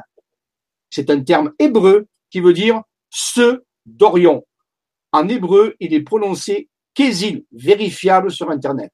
Kézil, Xil, ceux d'Orion, c'est-à-dire ceux du bras d'Orion, ce collectif d'intelligence non humaine bénéfique qui soutient l'humanité son ascension. A, ben on l'a vu tout à l'heure, c'est l'Agartha. On l'a parlé tout à l'heure avec ce bonhomme, euh, de ce personnage qui levait la main, qui nous invitait, enseigne de paix, à déployer ARH, le fameux glyphe, le acronyme dont je vous ai parlé tout à l'heure, dont je donnerai la solution, une des solutions, lors de la prochaine vidéo. Agartha, donc vous voyez, c'est une association des célestes Xil avec ceux de l'Agartha. Ici, c'est la gouvernance, gouvernance énergétique. C'est un processus de déploiement de l'énergie divine D pour divin, c'est-à-dire d'ordre supérieur. Donc en réalité, c'est bien un processus de transformation énergétique soutenu par des intelligences non humaines célestes qu'on appelle exil, un collectif, un collectif de plusieurs centaines d'espèces différentes, il faut le savoir. Hein, c'est pas une civilisation extraterrestre, c'est plus un collectif. Certains appellent ça des fédérations ou des super fédérations stellaires. On en reparlera. Une deuxième fédération, elle, elle est intraterrestre, l'Agartha, les dimensions. Vous voyez, c'est une alliance. Gouverne, gouverne dans le sens de tenir le gouvernail pour passer d'une dimension à l'autre. D'origine divine, parce que ça veut dire en réalité d'ordre supérieur. Et pour finir, en dessous, vous avez une succession de glyphes qui a été dessinés, très curieux. Ce sont des écritures dites glagolithiques, Maintenant, on les appelle cyrilliques, c'est du russe. Et cette, cette succession de glyphes en guématrie, technique alphanumérique, ça veut dire exactement un souffle d'énergie. C'est la façon de l'écrire avec du russe, si vous voulez. J'expliquerai pour toi pourquoi euh, il y a du russe là. Ça n'a rien à voir avec les Russes que vous connaissez, ça a à voir avec l'émission euh, d'ondes de forme de ces lettres. On l'expliquera plus tard. Mais pour se poser la question, c'est quoi cette succession de lettres bizarroïdes qui sont là? Vérifiez sur Internet, c'est du cyrillique, ex-glagolitique, et c'est la transposition en guématrie, mais en utilisant l'alphabet cyrillique du souffle d'énergie. Donc c'est pour vous montrer que euh, il n'y a aucun hasard là-dessus, c'est très pointu, très vérifié. Donc nous finirons avec cette image et la prochaine fois, bien sûr, nous continuerons à déployer pour entrer de plus en plus dans les révélations, mais c'est absolument nécessaire que vous ayez des connaissances de base pour pouvoir vous y retrouver dans les des révélations comment vous faire au cours du temps, au cours des mois qui viennent, et accrochez-vous parce que ça va décoiffer. Parfois, vous allez peut-être vous pincer pour voir si vous ne rêvez pas. Moi, je l'ai fait souvent. Donc, je vais revenir euh, au niveau de là, arrêter la, le partage. Voilà. Est-ce qu'il y a encore des questions avant de clôturer cette émission Première émission de cette Alors, Une petite question euh, pertinente. Je vais retrouver la question. Comment faire pour se préparer à cet événement?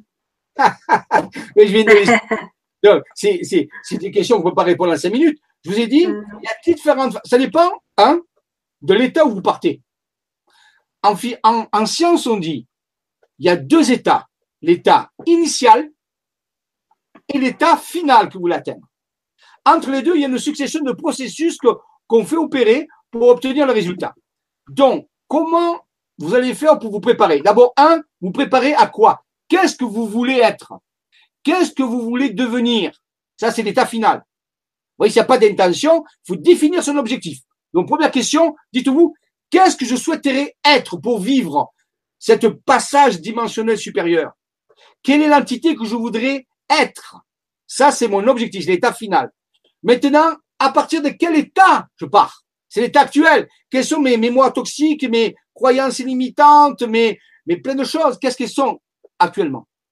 On définit. Maintenant, une fois que j'ai ça, je peux essayer de définir le nombre de processus et d'outils que je vais utiliser régulièrement et m'entraîner pour obtenir le résultat que j'ai défini.